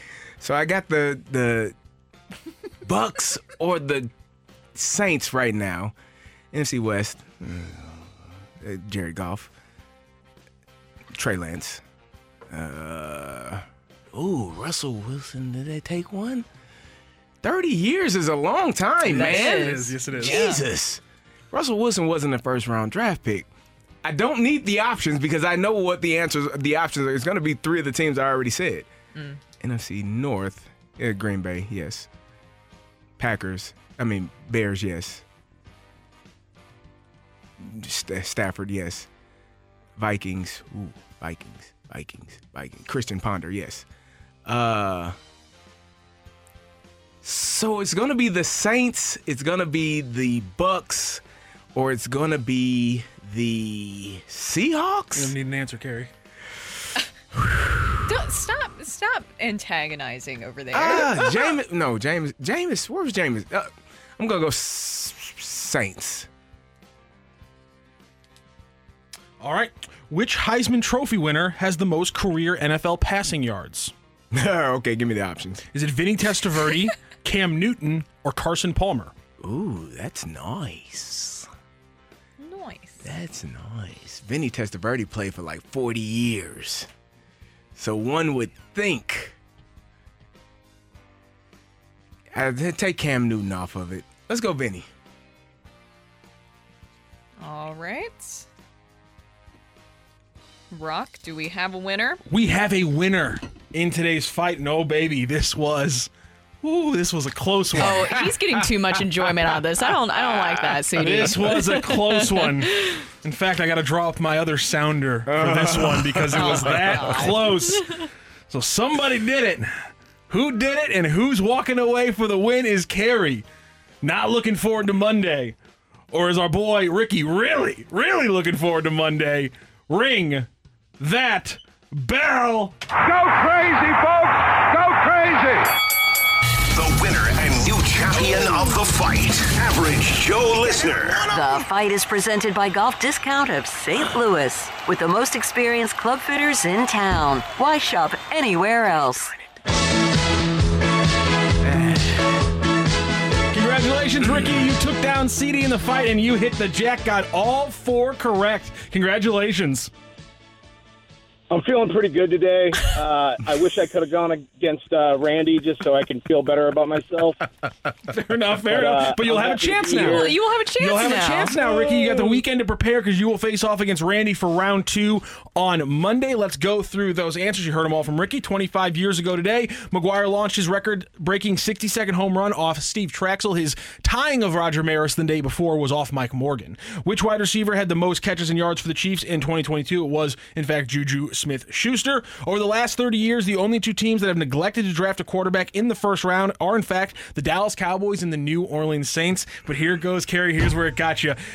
Carson Palmer, Carson Palmer. has 14 more career yards than Vinny kidding me? That's Testaverde. Carson on. Palmer Yeah. with 14 more career yards than Vinny Testaverde ah. makes him, by the yardage, the most successful Heisman ah. Trophy winning quarterback in NFL history, pretty much until Joe Burrow and a couple other guys continue their se- careers for the rest of the year. So a four to three win for Ricky. Ricky, we will talk to you on Monday. You'll face off against Randy in round two. Congratulations. Thank you so much for joining the show and uh, have a good weekend. Yeah, I'm feeling pretty good. Uh, just win, baby. Thank you very much. Good job, Ricky. Hey, hey, Ricky. Yeah. If you ain't first, you're last. There we go. That's Ricky it. That's Bobby. it. Ricky Bobby. There you go. Living up to your namesake, huh? Good job. Absolutely. I'm ready to bring it on next week. Kerry, I appreciate you uh, stepping in today and taking the beating, and I look forward to next week.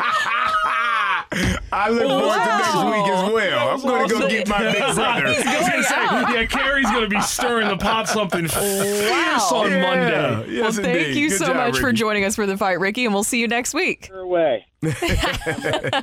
Wow, some shots on the way out. It's all good. Man, CD, you should have known where it was going because the way that Rock, the smile on his face Oh, at the I end didn't know there. he had all four of them. Now that, You that just- is I was tough. I told you when I was letting you in, like Kerry, this is gonna that be a rough tough. one. Oh, and, Oh, and the man. Vinny Testaverde, I mean, he played he played 20 years. And so that that felt like It's the like 14 14 yards, yards. man. Come on, man. That's- I Come mean- on. I should go all Randy Karraker in here. 14 yards, Rock. How are you gonna hold a fact against me? That's all good, Ah, man. I love it. Well, thank you, Rocchio, and thank you, Kerry Davis. It's okay. Before it was go, yes. Brooke, I, I want to. We, we got to figure this out. Kerry, do you remember the nickname? Oh, yeah. that you're supposed to have now. We we got an, we had a nickname that was better than the one I The thought bearded, of. um, Oh. The bearded brain. brain. The, the bearded the brain. bearded, the bearded brain. The bearded brain. The bearded Something like that. I'm not The sure. beard and the brain. No, I don't know. I, I The don't Beard and the. Brain was a TV show, or uh, no? No, that was Pinky and the Brain. Oh, Pinky and the Brain. I knew it sounded We got, familiar. we got a lot of people saying. Yes. Ma- well, we got a lot of people saying mastermind. Oh, okay. but with like the two S's. Uh, you see there? You're a big got- dude. There you go. Mastermind. All right, I like mastermind. We're gonna we're gonna roll with that one. All right, that was the fight. Coming up next on 101 ESPN, we have fresh take. Should we take anything positive away from this Atlanta series? That's next on the opening drive. You're back to the opening drive podcast on 101 ESPN. Presented by Dobbs Tire and Auto Centers. A fresh perspective on the day's top stories. It's the opening drive's fresh take. Brought to you by Schnucks Rewards. Reward yourself. Earn 2% back on every purchase with the Schnucks Rewards app.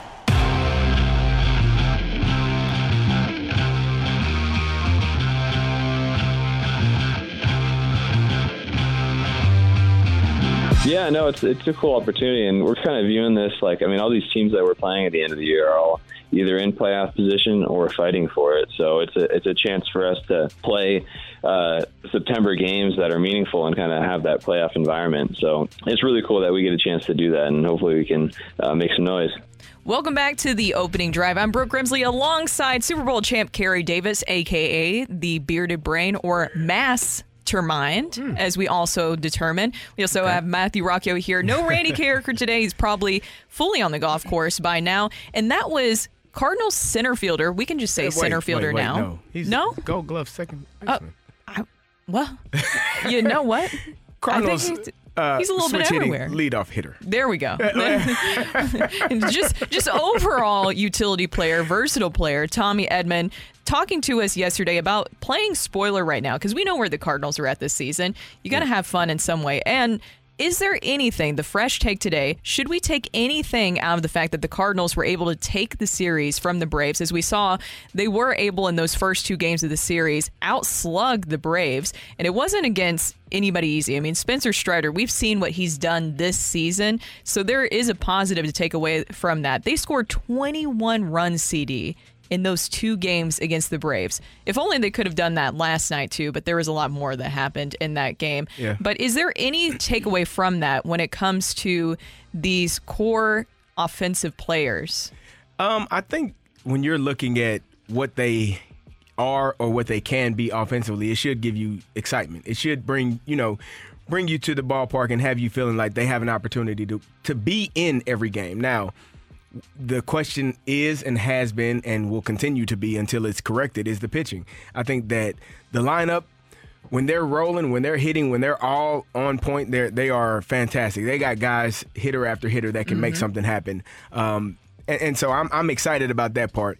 When they're struggling and the pitching isn't up to par, it's it's a rough season for them, and that's that's I think been too often more more often than not this year. It's just not timely hits. Um, not not no small ball. I know baseball has gone Mm-hmm. away from the notion of even doing small ball or having small ball involved in the game. I texted you all last week. I forget who we were playing. Uh, it was a sacrifice bunt. I think it might have been the Pirates. I was like, was that a is that a sacrifice bunt? It feels What- illegal to see that when the Cardinals what do is that going this on? What happened? How does that? How does that? How was that not ruled that? out of the game? Because when you watch the Cardinals, it feels like those simple plays are ruled out. Hitting the ball to the right side of the infield, getting runners in with with runners in scoring position with less than two outs. Those things are things that have to take place, but haven't taken place enough this year. But they have all of the pieces to get it done. So, Mm-hmm.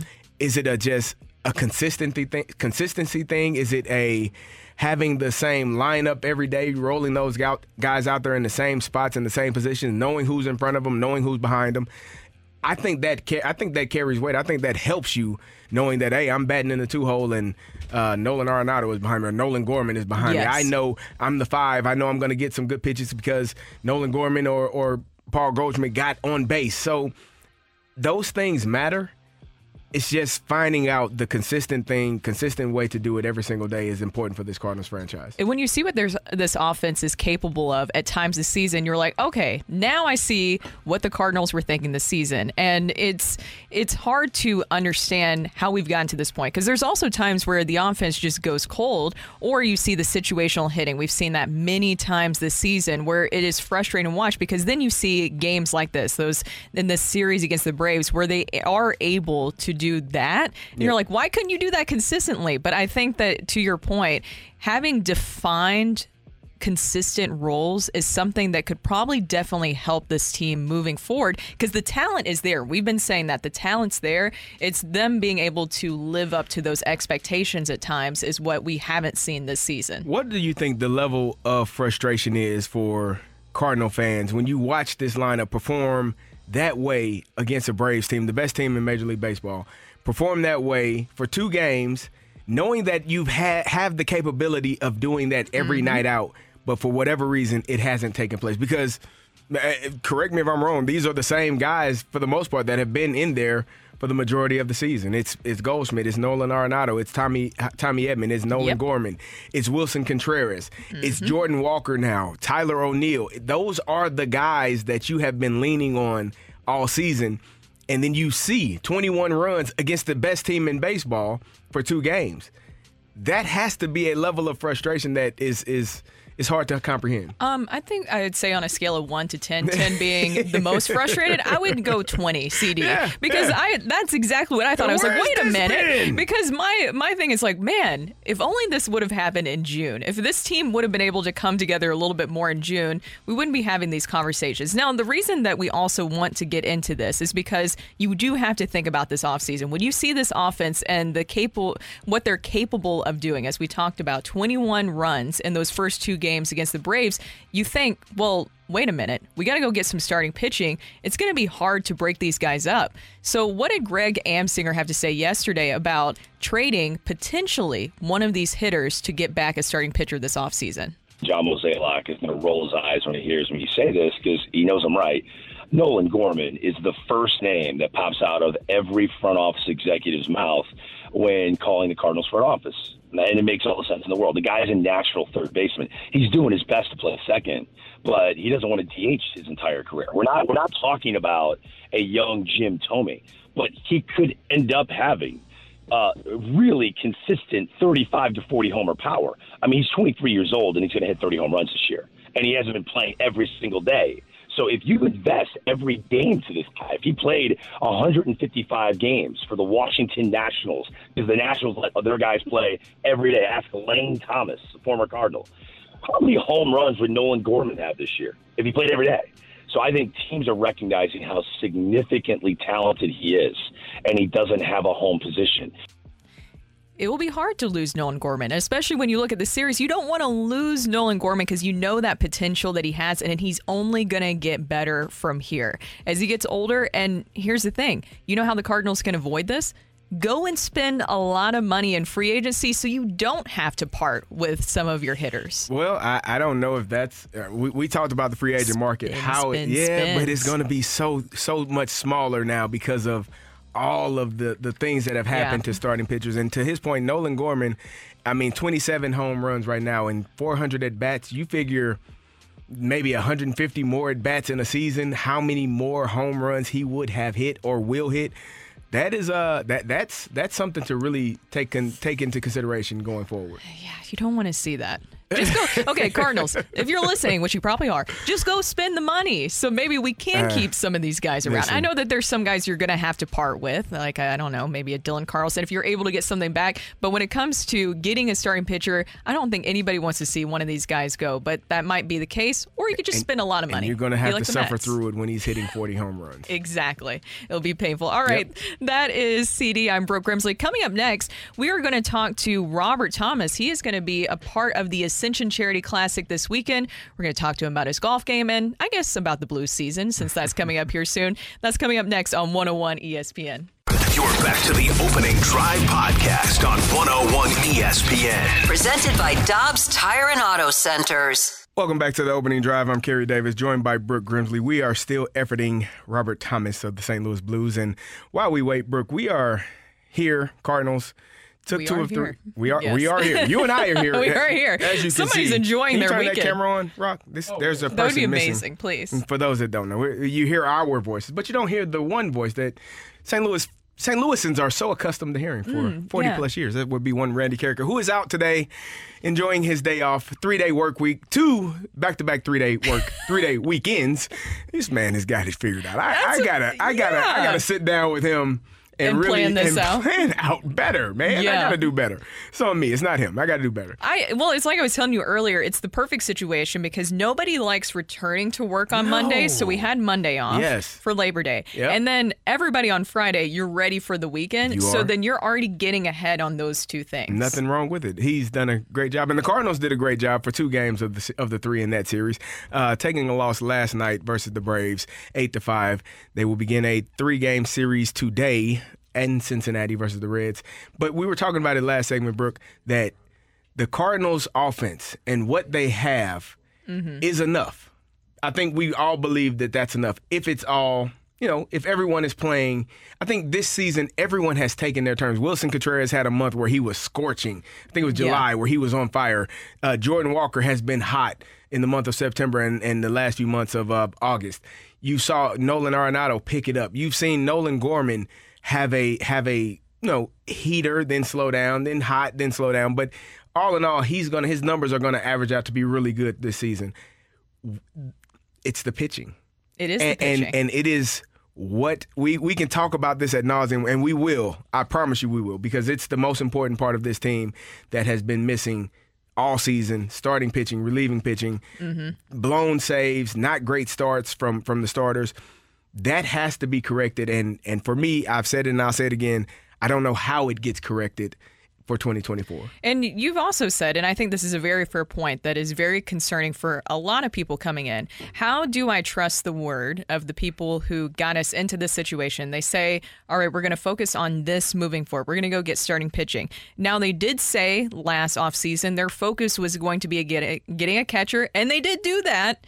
But then they also didn't address some of the other things. They were expecting a Jack Flaherty. They were expecting others to perform better on the starting rotation than they did this season, as we saw. You also have to address the bullpen. Take the Rangers, for example, right? We talked about it Mm-hmm. Mhm. the other day. I don't know how many blown saves they're at now, but they actually were leading the league in blown saves at with 29. I know the Cardinals were like at 26, I believe, and at 29. Look at how it's biting the Rangers now in that situation Yep. because your bullpen also matters. Ryan Helsley, I'm interested to see how things work out with him the rest of the season because I did hear John Mozeliak. I know that we played that Frank Cusimano interview. What was that, like a month ago? Yeah. And that was before Ryan Helsley went on the IL. I know that he's back now, but still, before he went on the IL, he mentioned that they are looking to Ryan Helsley to basically come back around. But then you have the comments from Ollie Marmol the other day, where it really seems like JoJo Romero has kind of taken more of that role in his mind, at least. Now, will Ollie and the front office agree on that? And how do you move forward with the bullpen? For me, Jojo Romero is the one Cardinal pitcher that I trust most, I think. And that's starting pitching, that's relievers.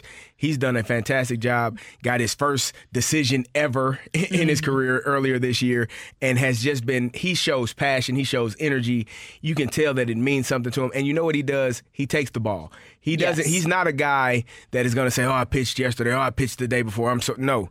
You want me to pitch? I, I'm going. I got you. I'll take care of my business. I'll give you all the effort that I have. Mhm. And as a teammate, all you want is guys that are going to put themselves on the line for you, for themselves, for the team. And when you have that guy on your roster, when you have that guy in your bullpen, you can trust him. You know he's going to give you great effort every time he goes out on the mound. And I think he's delivered every opportunity that he has.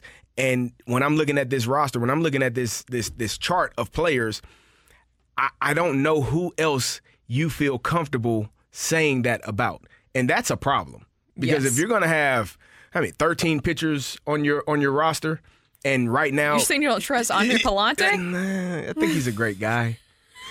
he's, a a, he's a guy. fine guy. He's He's a young guy. He's a great guy. You sound like me with Taylor Monder. That's, that's exactly. I, I think he. I mean, he, he he's a young player though. He's a guy that has to learn and mature and learn how to be a professional and show up every single day.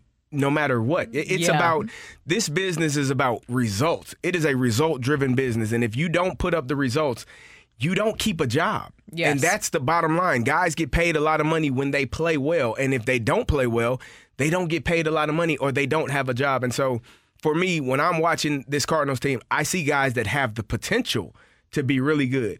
Can you do the, the, the reward you get for having a good outing? You get to go do it again. That's Exactly. the only reward you get. Somebody may pat you on the back, say, "Hey, good job." Now the expectation is you have to do that same thing again and again and again, and that's the part where when you become a pro, when you can show up every single day and have good outing after good outing after good outing, that's when you start understanding that this guy is a pro. He is a guy that's going to take the ball, do his job, and do it more times than not better than the other people will. Availability is what matters. Here's Yes. another question that just made me think about this. Is there a concern, and this is maybe something that is good on the Cardinals, that they're believing in their players, but do you think there's a concern that maybe a lesson that was taught this season that you hope that they've learned moving forward is to not put too much trust on players who have a proven injury track record? I'm talking so. about Tyler O'Neill. I know that Ryan Helsley has been battling this season. Those two, it seems like they've been Yeah. battling out for who is going to be the least available for the team this season. And it seems like they were hinging more on those two being more available than they were. You can't predict injuries, but some of the injury history, especially with Tyler O'Neill. And then you could even throw in there Dylan Carlson. Yep. Different things like that. Do you think that maybe that is a lesson that they will take moving forward of to not put too much stake into people with a proven injury track record? I I think you have to. I think that if a player is often hurt, you know, often injured, just unable to play, you have to take that into consideration because that's who they are at that point. Until they mm-hmm. prove you until they prove otherwise, that's who they are. And you can't really trust, put a lot of faith in guys that don't show up and play every single day or unable to play every single day. That's a for me, that's a problem for for for a team to have trust or faith in a guy that is not or has not shown you the ability to stay healthy. Exactly. That's Brooke. I'm Kerry. Coming up next, we have our great friend, Cardinals broadcaster Chip Caray. He'll be joining us from Cincinnati, and we'll see if he's on a hot girl walk. That's next on the opening drive. You're back to the opening drive podcast on 101 ESPN. Presented by Dobbs Tire and Auto Centers. Chip, I'm gonna come at you like a spider monkey. Welcome back to the opening drive. I'm Brooke Grimsley alongside Super Bowl champ Kerry Davis. We also have Matthew Rocchio here and no Randy Karraker today. He has the day off. He planned this week out very well, as we spoke about. Chip, have you taken time off from your job to go play golf? Uh, no, I've not. okay. I have Just forced wondering. time off. Unfortunately.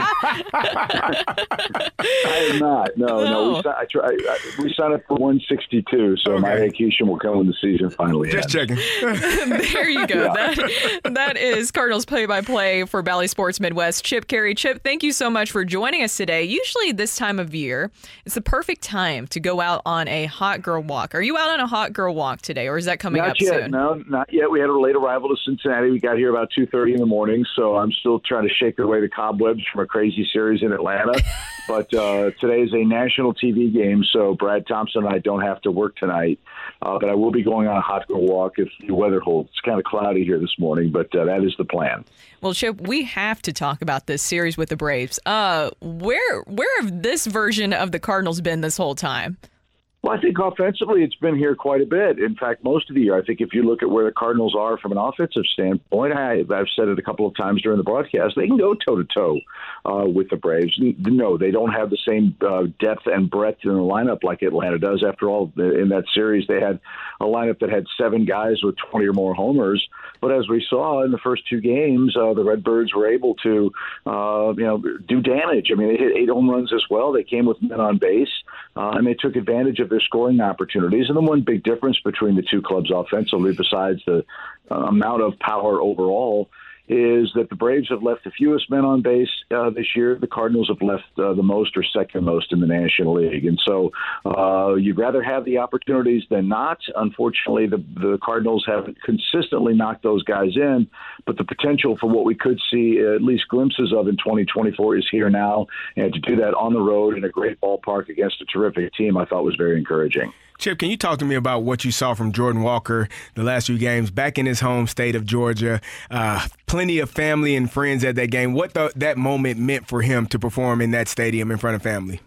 Well, it was great. I mean, he grew up in uh, Decatur, Georgia, which is about 10 miles away from Truist Park, uh, closer to downtown. He went to Stone Mountain High School. He had all of his friends and family there. Uh, buddy, pardon me, playing alongside of him, I think has really helped him relax and elevated his game. Uh, but I just think, Kerry, we're seeing more and more what you hope to see from young players, and that's growth. Uh, his numbers are right in line with what you'd hope them to be as a 21 year old learning to play the outfield and learning to play in the major leagues. Uh, his numbers compare very favorably to Elly De La Cruz, the uh, Cincinnati Reds sensation, who we're going to see tonight. And uh, just the, the, approaches, the results, obviously, the comfort, uh, the defense, the instinctive play defensively, I think is something we've seen starting with the San Diego homestand uh, back at Busch Stadium. And so when you look at young players, you want to see growth, you want to see the maturity, uh, the fact that uh, the bad times haven't changed him as a person, they haven't made uh, uh, his his big league game worse. He hasn't taken uh, a poor offensive day into the field defensively or vice versa. Those are all signs of growth and maturity and skill that I think we're all very excited about, not just for him, but for Masyn Winn and Lars Nootbaar and Zack Thompson, our starting pitcher tomorrow night. So, as I keep saying, we look for uh, we look for glimmers of hope in a season like this. Uh, there are more than just a few glimmers for the Cardinals, and we're all very excited about that. We are chatting with voice of the Cardinals, Chip Caray for Bally Sports Midwest. Chip, now they are going to head to Cincinnati. They will see a familiar face in Harrison Bader, but we talked to Tommy Edman yesterday, and he said that at this point in the season, they are having a little fun playing spoilers with teams. Is that just kind of the approach with the Cardinals moving forward for the rest of the year? Yeah, I think you play for yourself and your team and your city, and, and the the, the uh, name on the front of your shirt first and foremost, obviously. But if you can't go to the playoffs, uh, the sign of professionals is you try to go and win the game, and if that comes at the expense of the club going to the playoffs, absolutely. Uh, you, we all know that the Cardinals and Reds have always had a very heated rivalry. Uh, you know, a chance to to make life tough for them, I think, would be very satisfying for all of us. And yeah, that's that's something for which to play, and I give the, the Cardinals players a lot of credit. There's been no quit. There's been no lay down. They're still trying to play the game right, the right way. They're going out and competing. They're just short in a few areas right now because of the trades and because of, frankly, how they've played all year long. But yeah, if we can't win it, we want to make sure the other guys can't either, and that's what makes the games fun. Chip, I'm looking at Nolan Gorman's numbers, and he is 27 home runs, 394 at bats. Uh, are we just seeing him scratch the surface of what he can be? If he gets another 150, 200 at bats in a season, he's a 40 home run guy, isn't he? Uh, he's got a chance to be. Uh, he's been so good defensively too. I think that's been the biggest surprise for me. You know, you think about third baseman moving over to second base. You wonder about the range. You wonder about the footwork and all of that. Because at third, you really only have to go one way most of the time, and that's to your left. Uh, but Nolan turns the best double play for us at second base. And again, when you think about building your team for next year, the oldest adage in baseball is be strong up the middle. With Gorman at second, with Winn at short, you feel really good about what you do on the infield.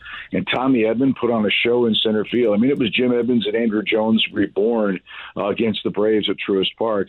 So you put those three pieces together in the outfield and infield, and all of a sudden you look, oh, okay, we, we've got a representative defensive team with Arenado and Goldschmidt on the infield corners as well. So uh, as far as Nolan's concerned, yeah, he's doing it all. He's having a great full first season in the major leagues, and I think this will be a springboard for a, a lot of great years ahead. Chip, you hit the nail on the head. I was going to ask about Tommy Edman and just that defense up the middle. You see Nolan Gorman as your everyday second baseman and Tommy Edman as your everyday center fielder in 2024? Well, for me, I mean, who's played center field better uh, than, than Tommy has? I mean, really, and that's no knock on the other guys, but Mm-hmm. Tommy's just been a great instinctive athlete out there, and he makes the other guys in the outfield better. Uh, you've got Brendan Donovan when he comes back; he's a guy that can filter around and play all the infield spots and left field as well. And so you see some of that versatility, but you also see uh, a club that um, entered the season not expecting Paul DeJong to be the everyday shortstop and not expecting uh, Tyler O'Neill to maybe be the everyday center fielder. He's a left fielder. And so those two spots had to be plugged out of necessity for the Cardinals. It didn't work, and now you're finding a combination that does work. And as I said, for the uh, the, the coaching staff and Ollie in the front office, I would assume this would be a very nice template from which to start as you put together your team uh, for next year, or put together pieces that might bring uh, other pieces back in big trades that you need to to boost your organization. We were talking about this earlier, and when we were talking about Nolan Gorman and Tommy Edman, the bad part is is that you see how talented this office is and what they're capable of, and you don't want to part with any of these guys. But we know that you could be faced this offseason with possibly trading away somebody to get back some starting pitcher. But is there a scenario where there you could possibly avoid that if the Cardinals do go out and spend just good money, a lot of money on getting some starting pitching in return, or do you think that they will still have to move one of these pieces, and it's going to be a hard person to move, I'm sure, like a Nolan Gorman, Edman, or even a Donovan. A Donovan. Yeah, I don't know about who would be on the block or if any of those guys would be on the block, Brooke, but I think you said it eh, exactly right. You don't have to, but that takes money. And to do that, you've got to to the free agent market and spend a lot of money to get what you need. And starting pitching is going to be very expensive. It's going to be very hard to find. And there's going to be a lot of other potential suitors uh, to, to go get those guys. I think what makes the Cardinal situation attractive is we draw 3 million passionate fans a year. Uh, the team, as we've seen up until this year, is always in playoff contention. Uh, they have 11 world championships. They know how to win. They have a track record of that, of treating their players exceptionally well. Uh, and they've had guys like Adam Wainwright and Albert Pujols and Yadier Molina uh, end their careers and, and on their way to the team's Hall of Fame by wearing one uniform and, and being such great, loyal players. So this is one of, if not the most attractive place in baseball to play. I don't think that the Cardinals will suffer from a lack of guys who have interest in playing here, but ultimately money does talk. And then if you can't spend the money or you can't come to terms, you at least have prospects and people in place that you can move that have value. And to get it, you've got to give it. And that would be hard, but it's a necessary part of the business, unfortunately. Chip, you've been in broadcasting for a long time, seen a lot of great players perform, and, and you've seen a lot of great players towards the end of their career. What have you seen from Adam Wainwright, and, and how tough is this, knowing how great he has been his entire career, to watch how this is playing out this season? Well, yeah, the, the, the playing out part is really hard to watch because, as as Brian Snitker, the Braves manager, said, he was so classy in his comments. Adam's such a great person. He's such a great player. He's been such a wonderful ambassador for our sport, for humanity in general, uh, for the Cardinals organization. Quite obviously, yeah, this is hard because a lot of folks will only remember the last uh, part of his career, and that, that's that's sadly a part of the deal. But it's not the fair part. Uh, you know, 198 wins, 245 uh, quality starts. I mean, uh, second most starts in Cardinals history. Uh, trying to be uh, second most in wins behind Bob Gibson. I mean, these are all incredible achievements for an amazing man and an amazing franchise. But is it hard? Yeah, it's hard, but I'm not going to remember the, the struggles on the field. I'm going to remember the un, uh, unbreakable spirit and indomitable courage he's shown in trying to go out and compete at his age to try to win for this team, for this franchise, and yes, for himself. And I think he deserves a lot of credit for that. And there have been glimpses and glimmers of it, but uh, he ran into a buzzsaw in Atlanta last night, and I don't know that anybody was going to really uh, flourish facing uh, the, the Braves at Truist Park in a starting role. After all, they scored six runs or more, I think, in all three games. They're they're an amazing offense. All right. Thank you so much, Chip, for joining us and enjoy your hot girl walk a little bit later on we'll today. have fun. We, maybe we'll take pictures and send them along the way to you guys. Thank you. We need it. We need Chip, that. Chip, did you uh, get my text from BT? Did he, did he pass along my message? Uh, I don't think I did. I'll look. I, Oh. I, I truly, I've not picked up my phone since I, I woke up this morning, Well, so I no, will it- check. this was this was last week. I, I sent them a message that the Hawks were 19 and the Longhorns had 16. Oh, I didn't see that. Oh. Just wanted to remind okay, you. so, so send me. A, okay, you got my number. Send me a text, and tomorrow night I, will, I will point that out. All right, I appreciate it. There you it. go. Okay, All right. Well, day to bed, I'm a man of my word. Okay, I can do that. I appreciate it. We'll be waiting for that. All right. Thank you so much, Chip, for joining us. Okay, that is guys. Chip Caray, the Cardinals voice for Bally Sports Midwest. Coming up next, We're going to talk about the Chiefs last night and the Lions and uh, maybe some stuff about Toney because that was pretty bad. Yeah. Ugh. Ugh. I don't know what else to say about that. That's coming up next on 101 ESPN. You're back to the opening drive podcast on 101 ESPN. Presented by Dobbs Tire and Auto Centers. Yeah, I mean, I've, I've trust in, in KT. Um, he, he missed a lot of training camp. Um, obviously, he wanted to play and, and, and fought rehab hard so he could play. Um, and, and stuff's not always going to go your way. Obviously, um, he would have wanted to catch a few of those in the game, but I've trusted that he's going to be that guy that I go to in those crucial moments, and he's going to make the catch and, and, and, and win us some seasons like he did last year. So we're going to continue to work him in, get him more and more reps, um, and I'm sure that, that those drops will kind of disappear. Welcome back to the opening drive. I'm Brooke Grimsley alongside Super Bowl champ Kerry Davis. No Randy Karraker today. We also have Matthew Rocchio in. Um, I don't even know if I need to intro who that is because he has a very distinct He voice does. and That's Patrick Kermit. Mahomes. That's Kermit. That's yeah, Kermit. gonna Kermit the Frog's been a, Kermit the he's been killing the NFL for years. It- it's Kermit the Frog, ladies and gentlemen, and you know what? Honestly, Yes. give some credit to Jim Henson. You know, working it all. Mm, it's oh Jim okay. is no longer He's a with puppet. Us. That's Who's awkward. controlling Kermit? anyways, anyways, going back to Patrick Mahomes, that was uh, last night after the loss, the Chiefs losing to the Lions 21 to 20. Can you call it an upset? Um, yes and no. I think that the Detroit Lions are going to be a really good football team. The Kansas City Chiefs, I think anyone that watched that game last night would assume that that was not the high-powered, potent offense that Yes. we expected. Not having Travis Kelce, not able to to not having receivers that were able to catch passes, um, and so you you go into that game knowing that you're down your best second best offensive player uh, your main guy that you want to target. It, it it it changed the game plan for them, I'm sure, going into that game because Travis Kelce was going to be targeted probably eight to twelve times in that game, and so now you you have to. Uh, put those targets in other Yeah. places and, and disperse it properly, and it just didn't go well for them. One of the touchdowns that Detroit scored was on a pick six, right through In uh, Kadarius quarter, Toney's yes. hands. You, uh, Branch takes it back for a touchdown. It just wasn't sound uh, football from the from the Kansas City Chiefs that we're accustomed to seeing. But you have to tip your hat to what what the Detroit Lions did. They were aggressive. You got a fake punt. You going for it on fourth down. They are a team that really takes after their head coach's mentality. He is a tough, hard nosed football player. He was. He's a tough, hard nosed coach, and so they have that same style of play and that same type of expectancy from their football team and he he's leading them to do a great job. And that's and that's my thing too is that I don't think I can take that away from the Lions because I think the Lions are definitely going to be good this year. And so I put it under more the surprising category because I did think Patrick Mahomes and it's not his fault what happened last night whatsoever because you would expect Kadarius Toney to definitely do better than how he performed. But still I I was just so used to Patrick Mahomes being able to elevate some of the players around him and it seems like he always finds a way.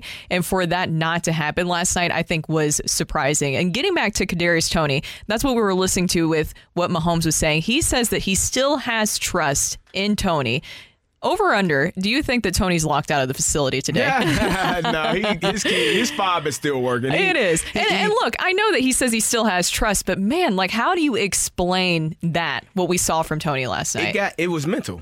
I mean, Yeah. after after the first drop, after one goes through your hands, after it just felt like I'm sure it just felt like every pass that came to him, it, it probably felt like it was a, a small BB and he was trying to catch it as opposed to a beach ball. I mean, it's much easier to catch that. He just was unable to dial in, to lock in, and do what he needed to do last night. But it's one game, and so what you do, you go back, you get back to work on on on uh, Tuesday, ready to Monday, ready to get back into it, and and well, I don't even know what day it is. Today's Friday. Today because they played on Thursday.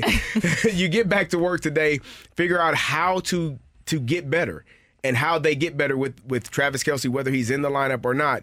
Um, I don't have much concern in terms. Of, I just didn't like how it looked. The, the the mistakes from Kansas City are something that I'm not accustomed to seeing. It it looked so Yeah. bad. And so Travis Kelce, I know that he was sitting out, and so Mhm. I expect that he will be returning soon. And I said it earlier. I think fantasy owners were upset that Kelce wasn't available, but I think Patrick Mahomes was Yeah, even more. was. It worked out for you for your fantasy football team. Eh, we'll see how the rest of the week goes. Rock, what were you? What What did you see from from that? It's not just Kadarius Toney. I mean, Sky Moore. You know, Yes. there were the, the, my entire Twitter feed was: Did Sky Moore like? Did he play? Did he die? Like, did What something happen to to Sky him? Moore? Like, is he did he get kidnapped? You want me to tell you what is he in happened to witness him? protection? And then the few times he actually gets a chance. uh, Listen, I'm not gonna I'm not gonna hold it 100 percent against him. The one drop where. Uh, I'm blanking on which Lions DB just did an incredible job of getting his hand on the ball as it was in Sky Moore's hands. The more the other ones is just um, him kind of mistiming his jumps and not getting up there, getting two hands on multiple balls from Patrick Mahomes and not being able to bring him down. They're not the easiest catches in the world. Again, he didn't have you know he, he didn't have nearly the egregious night that Toney did, but he was inconsistent and he's a guy who was supposed to step up. You know, you, you know Tyreek's been gone. Mecole obviously wa- never hit that level that they thought he was going to hit. Sky Moore was supposed to be the next guy that stepped up. He's a guy who's making plays in the Super Bowl, and he kind of disappears. And when he does pop up, he lets those drop too. Again, two of twelve with an Yes. interception to when he's targeting wide receivers in the second half. That is a stark stat to look at. And, that's not, and, and you know, it's going to get easier when Travis Kelce's out there, but it's not necessarily going to solve the fact that those guys were finding the holes in zones. You were hitting them with pinpoint passes, and they were dropping ball. This isn't a situation where these guys couldn't get separation against a defense that was locked in because your biggest threat wasn't there. These guys were getting open in the hole. I They think just you couldn't bring it down. I think you got to give some credit to the Lions Oh, great. The front defense- seven as well. Their They defensive after it. line, they were getting after him. They didn't get to him, I'm sure, as much as they would like to. They got they knocked him down a few times. I don't think they had any sacks, but they were putting pressure on him and forcing him to not throw on target passes, forcing him to move in the pocket and not really be comfortable back there. So for me, watching that from that defensive line from the Detroit Lions, I thought that that definitely helped in some of those off-target passes that Patrick Mahomes had. And and here's the thing. Be be pay attention to R- Rashee Rice. Rashee Rice. He's going to be a mm-hmm. guy s- going texted forward. you that last did. night. you He's got to be. You, you were talking about him on the He- show he- He's yesterday. a guy going forward that's probably going to get more opportunities. You run the right routes, you catch the ball, you make plays. Those opportunities become more. And if guys aren't doing that, Sky Moore, Kadarius Tony, uh, Marquez Valdes Scantling, if those guys aren't performing, Rashee Rice probably will get more opportunities. I'm so mad. He's on my so just just I to thought break this said down. Rashad. When you said his name yesterday, I thought you were talking about Rachaad White. Like I thought you were. When you said that, I was No. like, I was like Rachaad White, the running back, and then you like, no, no, No, Rasheed Rashee Rice. I was Rice. like, oh, and, and then he blow, and then he and then he and has of course, a touchdown and for he his did first ever fantastic, just on my bench, just sitting there, just staring at the- me. I that's one of- texted. I'm going against uh, Marshy this weekend, and I texted him. I said, "You're lucky that I didn't start Rashee Rice in my fantasy league Just this sitting there week." with all those points on the Oh bench. man, Also, it was one of the awful. most He is he is kind of the one that everyone wants to talk about right now. But don't forget, he did drop his very first target. Rashee Rice, the like first Yes. quarter, his very first career target. He did drop that one. He eventually came back and got his first career catch. It was a touchdown. You make up for a little bit, but it wasn't just Toney. It wasn't just Moore. There are some serious issues right now with this wide receiver core for the Chiefs. And my question just is, if they don't solve it, can the Chiefs be a Super Bowl contender if they don't have outside the numbers threats consistently? Yes, because they didn't have outside the number threats consistently last year. In Travis in- Kelce's the Travis difference. Kelce is the guy. So mm-hmm. you know you had Juju Smith-Schuster, who was a guy that you can catch that, that was going to catch passes, but he wasn't going to set the world on fire. I think Rashee Rice has the ability to be that deep threat, that playmaker downfield that can make big time plays, big time catches, similar to what they had when they had Tyreek Hill. But this all starts with Travis Kelce. They It don't want to run the football. They don't want to uh, ground and pound. They want to throw the ball to the tight end. The, Pat- the Patrick Mahomes was the leading rusher last night for the Kansas City Chiefs. Man, they got to find some sort of running game. When Patrick, when when Travis Kelce is unable to play or not performing well, they have to be able to run the football. If your quarterback is Patrick Mahomes and he's your leading rusher on the night, it's not a good sign. It's probably mean probably means you're not going to win, and they didn't win last night. And that's the biggest thing. Nobody else stepped up. You had an opportunity there with Travis Kelce not being there for somebody to step up, and nobody else really shined other than Rashee Rice. Real quick, I just want to touch on one other thing with the Chiefs. Chris Jones, that whole situation, we talked about the contract with Nick Bosa yesterday, and we saw, I'm sure you guys saw, in the stands, there was Nick Bosa watching the game right next to his agent. Do you think after the Chris game his Jones. agent. Uh, Chris Jones. Yes. Watching it, yeah, he yeah, was. Yeah. yeah. And do you think that his agents afterwards immediately called the Chiefs and say, "Hey, you miss us? I think What, they- can we I- get something worked out here?" I think they probably walked out of there with their head held high. Uh-huh. Look at us. Look at us about to sign a new contract. Call us when you're ready, fellas. Right, That's what I'm saying. Is agents were they texting the Chiefs at halftime I- I basically think- I think and they- say to Hunt them saying, they "Hey, probably they probably understand. I, I think back to when um, Emmitt Smith sat out his first two games of I don't remember what year it was. He was going through a contract debate, and the Cowboys went 0 2, and they signed him immediately and got him in the fold, got his money taken care of, and he was balling the next week. So it, it's sometimes you have to put your pride aside. Sometimes you have to come to an agreement. And for me, the best agreements come when both sides feel like they didn't get everything that they wanted. So Mhm. I think that cooler heads will prevail at some point and they will figure it out how to get Chris Jones back on the field for the Kansas City Chiefs because that probably changes that game as well. One point, I think Chris Jones can uh, can assist in that. I think we have to mention one more thing here because apparently the most rabid fan base on our text line uh, that wears black and gold is not Mizzou Tigers and it's not Hazelwood, unfortunately, Kerry. Um, it's Iowa fans because we've gotten like 15 texts being like, mention Sam Laporta! That's because he's from Highland, Illinois, too. Illinois. Yeah. Sam So- Laporta played well. He did an There you go. outstanding job as a rookie tight end. He was he had six or six, seven catches. Did a did a fantastic job last night. We were five catches for 39 yards. Good job, Sam. Very good job. First game in your in your There we go. NFL career. Congratulations. We- we he, did, he did have a key block on the Montgomery touchdown run. He did a great job. As a rookie, I, I thought he did a really good job. I think he's going to be really good, and he's going to be really important in that offense. I'm looking forward to when they decide to get just open it up a little bit more, take a few more shots downfield. Jameson Williams would help with that when he comes back from suspension. One one last thing. Uh, Jahmyr Gibbs, nine touches last night, seven rushes for 42 yards, two catches for 18 yards, so nine touches for 60 yards. Pretty good touch per average there. Do you think that the Lions need to get him more involved than just nine? Well, let me tell you something. The way that I don't know who needs to be back there, but if if David Montgomery is going to pass block in that fashion, don't ever. Oh my God! Nick Bolton ran through him. The first thing that touched was the back of uh, David Montgomery's helmet to the ground, and then he tried to trip him and got a penalty. You, yeah, as a running back and as a running back coach and a guy that loves that position, I that made me sick to my stomach. So. Yeah, yeah. He scored a touchdown, but David Montgomery, I think you'll probably see more of Jahmyr Gibbs going forward, uh, just getting more touches because he is explosive. He is electric, and you get the ball in his hands, he does amazing things. All right, that's CD. Also, you mentioned there were Jameson Williams. When they come back, when he comes back, the Lions, yes, even more powerful. All Yes, right, indeed. that's CD, and that's Matthew Rocchio. Coming up next, we have Rock and Roll on 101 ESPN. You're back to the opening drive podcast on 101 ESPN. Presented by Dobbs Tire and Auto Centers. Welcome back to the Open the Drive. I'm Kerry Davis, joined by Brooke Grimsley, and it is time for rock and roll. Rock, what you got? I have to uh, address something first because we got a text earlier in, in the show that uh, I was accused by Andrew Marsh on the fast lane last night of hiding the dry erase markers. Hmm. Now, here's the thing he's not entirely wrong. Okay. But I have an explanation. not entirely wrong. Marshy apparently was looking for this blue marker, which I have right now in my hand. Okay. Here's the thing you guys see this little cup I have of these markers? These are my markers. Oh, your own personal markers. And I don't leave them in studio because this ah. studio is where dry erase markers come to die. Okay. Where they come to They do, die. you know what's amazing? They do not. Dry they- erase here's markers thing. get up, walk, walk away. It is not. Here's the thing. They, They don't just do. get up and walk away. Yeah. Sometimes you pick them up and it just like, how is this marker so new and has zero And ability to write? They leave, open? they leave them open. Yeah. And, and it has zero Yeah. ability to actually write on the whiteboard we use. So, am I crossing a line by No. taking this out of the studio and, and, and, and if you into the office with I me every mean, day? if you put on the cup rocks markers, then There you go. They'll borrow know That, can I borrow that, that sharpie you got Here you right go. there, Brooke? right on there. And but then you still got to take it with you because if, even if you leave it, people will borrow it. Air Borrow, quotes, and then you'll never and see you'll it. never again. see it again. Yeah, so apparently the, the, the fast lane wasn't happy because I'm, I'm hiding them. Here, Well, guess what? We're not happy that when we come in here every morning that it's stuff all over. It's chairs. There was chairs everywhere chairs this all over. Confetti on the floor. What, what do you guys do in here from two to six every day? I know you got the strobe lights going. It's confetti falling The down. cameras are streamers, there's everywhere. cameras facing different directions. What are you all in here doing? Hmm? Anthony, Jamie.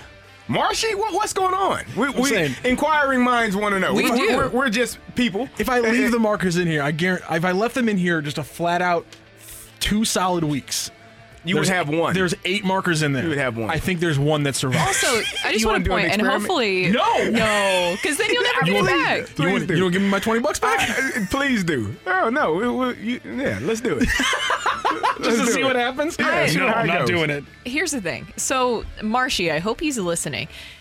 Don't we have a supply closet, like literally where you can go and get extra markers and things like that? Don't we Hmm. Uh, have is that? that there? I is that think, at the end I of the think that hall? there- I feel like it's there, right? I've seen it. I believe so. There's a lot of Sharpies in there. There's not a lot of dry erase markers in there. Hence why Ah. I said Your Uh, cup. Let- Can we see it? What does it say? Let's start Rocks a cup- GoFundMe Rocks markers. for some more markers for Marshy. it's not fair. It's the opening drives markers. Is There it? you go. Well, no, no, it's not. No, they're No, it's markers. yours. They're they're yours. You- You write on that whiteboard in only language that you can understand. Language. I wish people could read these look so messages on this dang on dry erase board. We get so confused. I have no clue. It is a mixture.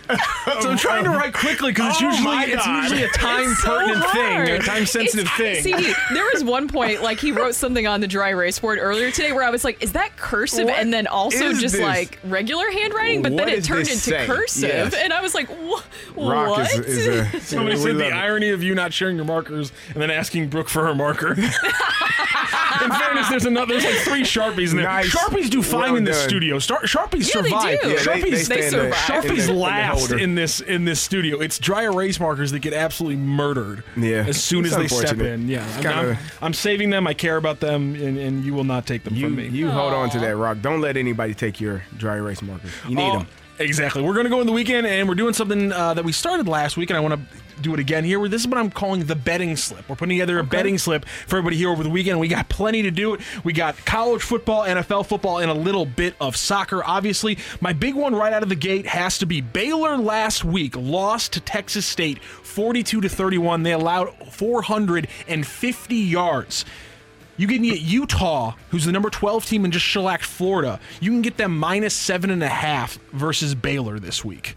I'm saying bet that all day, Kerry. Texas State, the Fighting Armadillos. Wasn't that a movie? Unnecessary roughness. I think so, yes. Man, I, I think they're the Bobcats, though. Oh, if we're being technical about it, I'm pretty sure that the Bobcats are some kind of Lynx-like character based on their logo. Don't know. Texas State University, the Fighting Armadillos. Sinbad. them, them guys. They lost to them. They're the Bobcats. They lost to the The Bobcats. They lost to. Oh, Oh, my man. God. They're a good team. They got hey, they got a good offense. Like I said, 450 Good yards. This is what I'm saying. Stonehenge. Texas State, That's 450 movie. yards offense against Baylor. You have Utah, who just shellacked Florida. Seven and a half seems like a low number. I think if this was 13, if this was 12 and a half, I'd feel comfortable betting Utah. Uh, how many points you say? Seven and a half. Utah, Take, take Utah. Take Utah all day long, Yeah, right? take Utah. I love, I love that pick. You're, Yeah. The other big one, obviously, the big ranked matchup here coming up this weekend. Number 11 Texas facing off against number three Alabama. The oh. spread is seven points either way. The over under is 53 and a half. Any of those numbers jumping out to you for the betting slip? 53 and a half. Last year, again, Quinn Ewers got hurt, and that's why that score ended up the way that it did. That part of me wants to go over. I'm taking Texas plus seven, and I I, think. I think I would take Texas. Texas. I'm telling you, Texas had that game in hand until until Quinn Ewers went out. He got hurt, changed the game, changed the complexion of that game, and and uh, Texas was was unable to win. Alabama got away with one. Now playing in Tuscaloosa this week, I don't know if it's going to be the same type of energy from Texas, but based on what I saw last year and what I expect this year, uh, I would I would say I would say take Texas and the points and mm, take over. Take the Scary. over? Yeah. I, it feels like this Taking version of Alabama anyways. is a little bit different, right? Yeah, Especially with last yeah. season and the way that things went. I don't know. It just feels like this version, and they're still dominant, but I'm saying like this feels like we're seeing a little bit of a crack in Nick Saban. yeah. I'm definitely feeling Texas plus seven. You're, you're feeling the over on 53 and a half.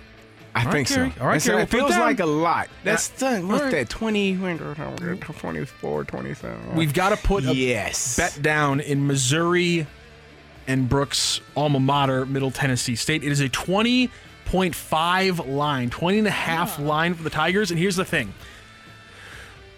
They apparently showed all their hand. They apparently weren't holding parts of the playbook back Eli last week. Drinkwitz said that, and yeah. so I'm not too high right now on the Mizzou offense. I'm going to take Middle Tennessee State plus 20 and a half. To cover? I think Miz- I think no, I think Mizzou I think Mizzou wins this one, but I think it's more like a 14 to 17 point win than an, a whole on 21 points. agree. That's a big number for the way Mizzou, Mizzou's offense didn't really click. Now, how much of that is the second half having a different quarterback who wasn't as successful according to your, uh, you know, uh, very obviously. I'm not sure, but I'm, I think I'm going to take uh, I think I'm going to take Middle Tennessee State to cover that 21 20 and a half. Middle Tennessee didn't cover last week, did they? I don't believe so. It was 47 and they got I think it was like yeah, it was like or 35 I think was the actual was the spread. So Yeah. and Missouri obviously I don't think uh, covered their spread very well either. So I'm, gonna, I'm I think I think we're good on taking Middle Tennessee State for Brooke. Again, I don't think they're going to win. Please God, don't lose to, twice to Middle Tennessee State in like a Because the last time Middle bother me. Tennessee played Mizzou was 2016, right? And that's when they beat them in homecoming. Absolutely. And let's pull one from the NFL. The Jags are just minus four and a half. They are in Indianapolis, but the Jags, that's Trevor Lawrence going up against the rookie Anthony Richardson and just four and a half points giving up for the Jags. I like that right now. It's mine. You can get it at minus two thirty. That that four and a half point spread. Oh yeah, I would take that. Take it all day, I, I right? think Jags are gonna. I, I don't know who Anthony. I mean, is he throwing the ball to himself? Michael Pittman. Yeah, I know who. And that's got. about it. Yeah, but there's no Jonathan Taylor. Uh, Shaq Leonard had a concussion, so I don't know if That's a- he's. that's a touchdown win for the Jags. I think that's easy. I think it's going to be more than that as well. Another thing is, I, I was reading that unders hit at a pretty high rate the first three or four weeks of the NFL season. So which under are you taking? Is it oh, is it under the 46 and a half in that Jags Colts game or is it under 45 and a half in the Bills Jets or the Bucs Vikings games? You got to I'm take one of the under. I'll take the Jags. Uh, Colts. Jags Colts I under? wouldn't take the Bills Jets. And who was the last one? Bucs Vikings. Ooh. 45 and a half over oh, under Well, in that hell, game. The Vikings should score 45 themselves. So the Buccaneers defense isn't that bad. Yeah, the- but they're, they're, you know what's you know what's hard on a defense when your offense goes three and out every drive and you got to play 85, 90 plays. That's less helpful. That is not helpful at all. You're not buying into Baker Mayfield? Hell no. What do you mean? Wow. Have you not seen him the past two seasons? Why would you doubt? Why, how would you doubt What? Baker All right, fair enough. Mayfield? All right. Are you? All right, fine. Ah, you're Fine, crazy, man. fine, you're crazy. I fine. like you, but you're crazy. Fine. And one last one. We haven't done well on our St. Louis bets the last two weeks. St. Louis is away against LA Galaxy. They are plus 270 to win the game, and it is plus 290 to tie. Again, LA Galaxy in their last 11 league matches, five, five, and one. It's a lot of draws. It's a lot of ties. I think I might go with a three-way bet here. I think I might take 290 for, for a tie in this game. Wow. For a tie? what- I think really? so. Why? Come on. LA Galaxy's playing a lot of ties. They've had more rest St. now. Louis City's St. Louis City's offense has problems away, and you heard Andrew Wiebe earlier on the show. It's a possession-heavy style from the LA Galaxy, which means I think naturally a lower score in the first place. I think if you were looking at an over/under of anything above two, which it usually isn't, I would say absolutely not. This game is going to be 1-0 or maybe 2-1, but I think a 1-1 tie is very I'm going to likely. say 2 1. You gonna say 2-1? City getting a win? Yes, for City to win. All right. What about you, Kerry? I'm gonna go with the win as well. All right, I don't fine. want. All right, tie. fine. Fine, fine, fine. That's Here's so Eeyore of him for to- Fine, fine. Here's the betting He slip. steals, he steals dry erase oh markers. God, they're And he steals, yes, and then he, steals wants people to lose. He's a thief of happiness. thief of joy. Thief, Thief of of joy. joy. yeah. Here you know is who you are. Here is the opening drive betting slip for this weekend. Utah minus seven and a half over Baylor. Texas plus seven against Bama. We're all going to take the. We're also going to take the over on 53 and a half there. We're going to take Middle Tennessee State to cover the 21 and a half point spread, and we're also going to take Jags minus four and a half and the under on the 46 and a half versus the Colts. And then we're going to finish it off with a Sunday bet on the evening of St. Louis away win against the Galaxy that pays you Yeah. plus 270. I like the way we're looking. Not a tie, Rock. Just a it's win. better odds. Yeah, a just- victory. Where you play? You come rock. on. Where's Herm Come when you need him? Where's Herm when you play to win the game? I'm sorry. Hello. I'm sorry. You don't play the game just to play it. You play to win the game. There. Wait, no, hold on a second. You you He's you, over you, waiting you on play. something. Can you explain to me what's win happened? The game. Can you explain to me what's happened in a couple of St. Louis City's games where they don't have a I- win or I a actually, loss? I actually can't. That's- There's- but they didn't play for the tie. They that- didn't go into that that one game. against the LA Galaxy where they, they only scored go eight, one into the game and say we want to tie this one. I'm not the players. I'm a better. I'm just telling you. Okay, fine. Hmm. Play to win the game. All right. There's the betting slip. There's rock and roll. Thank you, Rock. Thank you. Kerry, Randy, Randy, Kerry. It's cool. Either one. That doesn't It's matter. fine. It's totally fine. My brain- he forgot my he was with us all flagged. day. He did. It's, Randy, it's totally Randy fine. hasn't been here all day. Rick, Rick, have a great weekend. Yes. Enjoy yourself. How And about that? How about that? St. Louis, have a great weekend. Coming up next, you have a balloon party. T Mac and Ajax in. Uh, until Monday, we'll see you. Show us your face. We want to see your face. Who said that? You want to see my face? Been listening to the Opening Drive podcast on 101 ESPN and ESPN.com. Presented by Dobbs Tire and Auto Centers.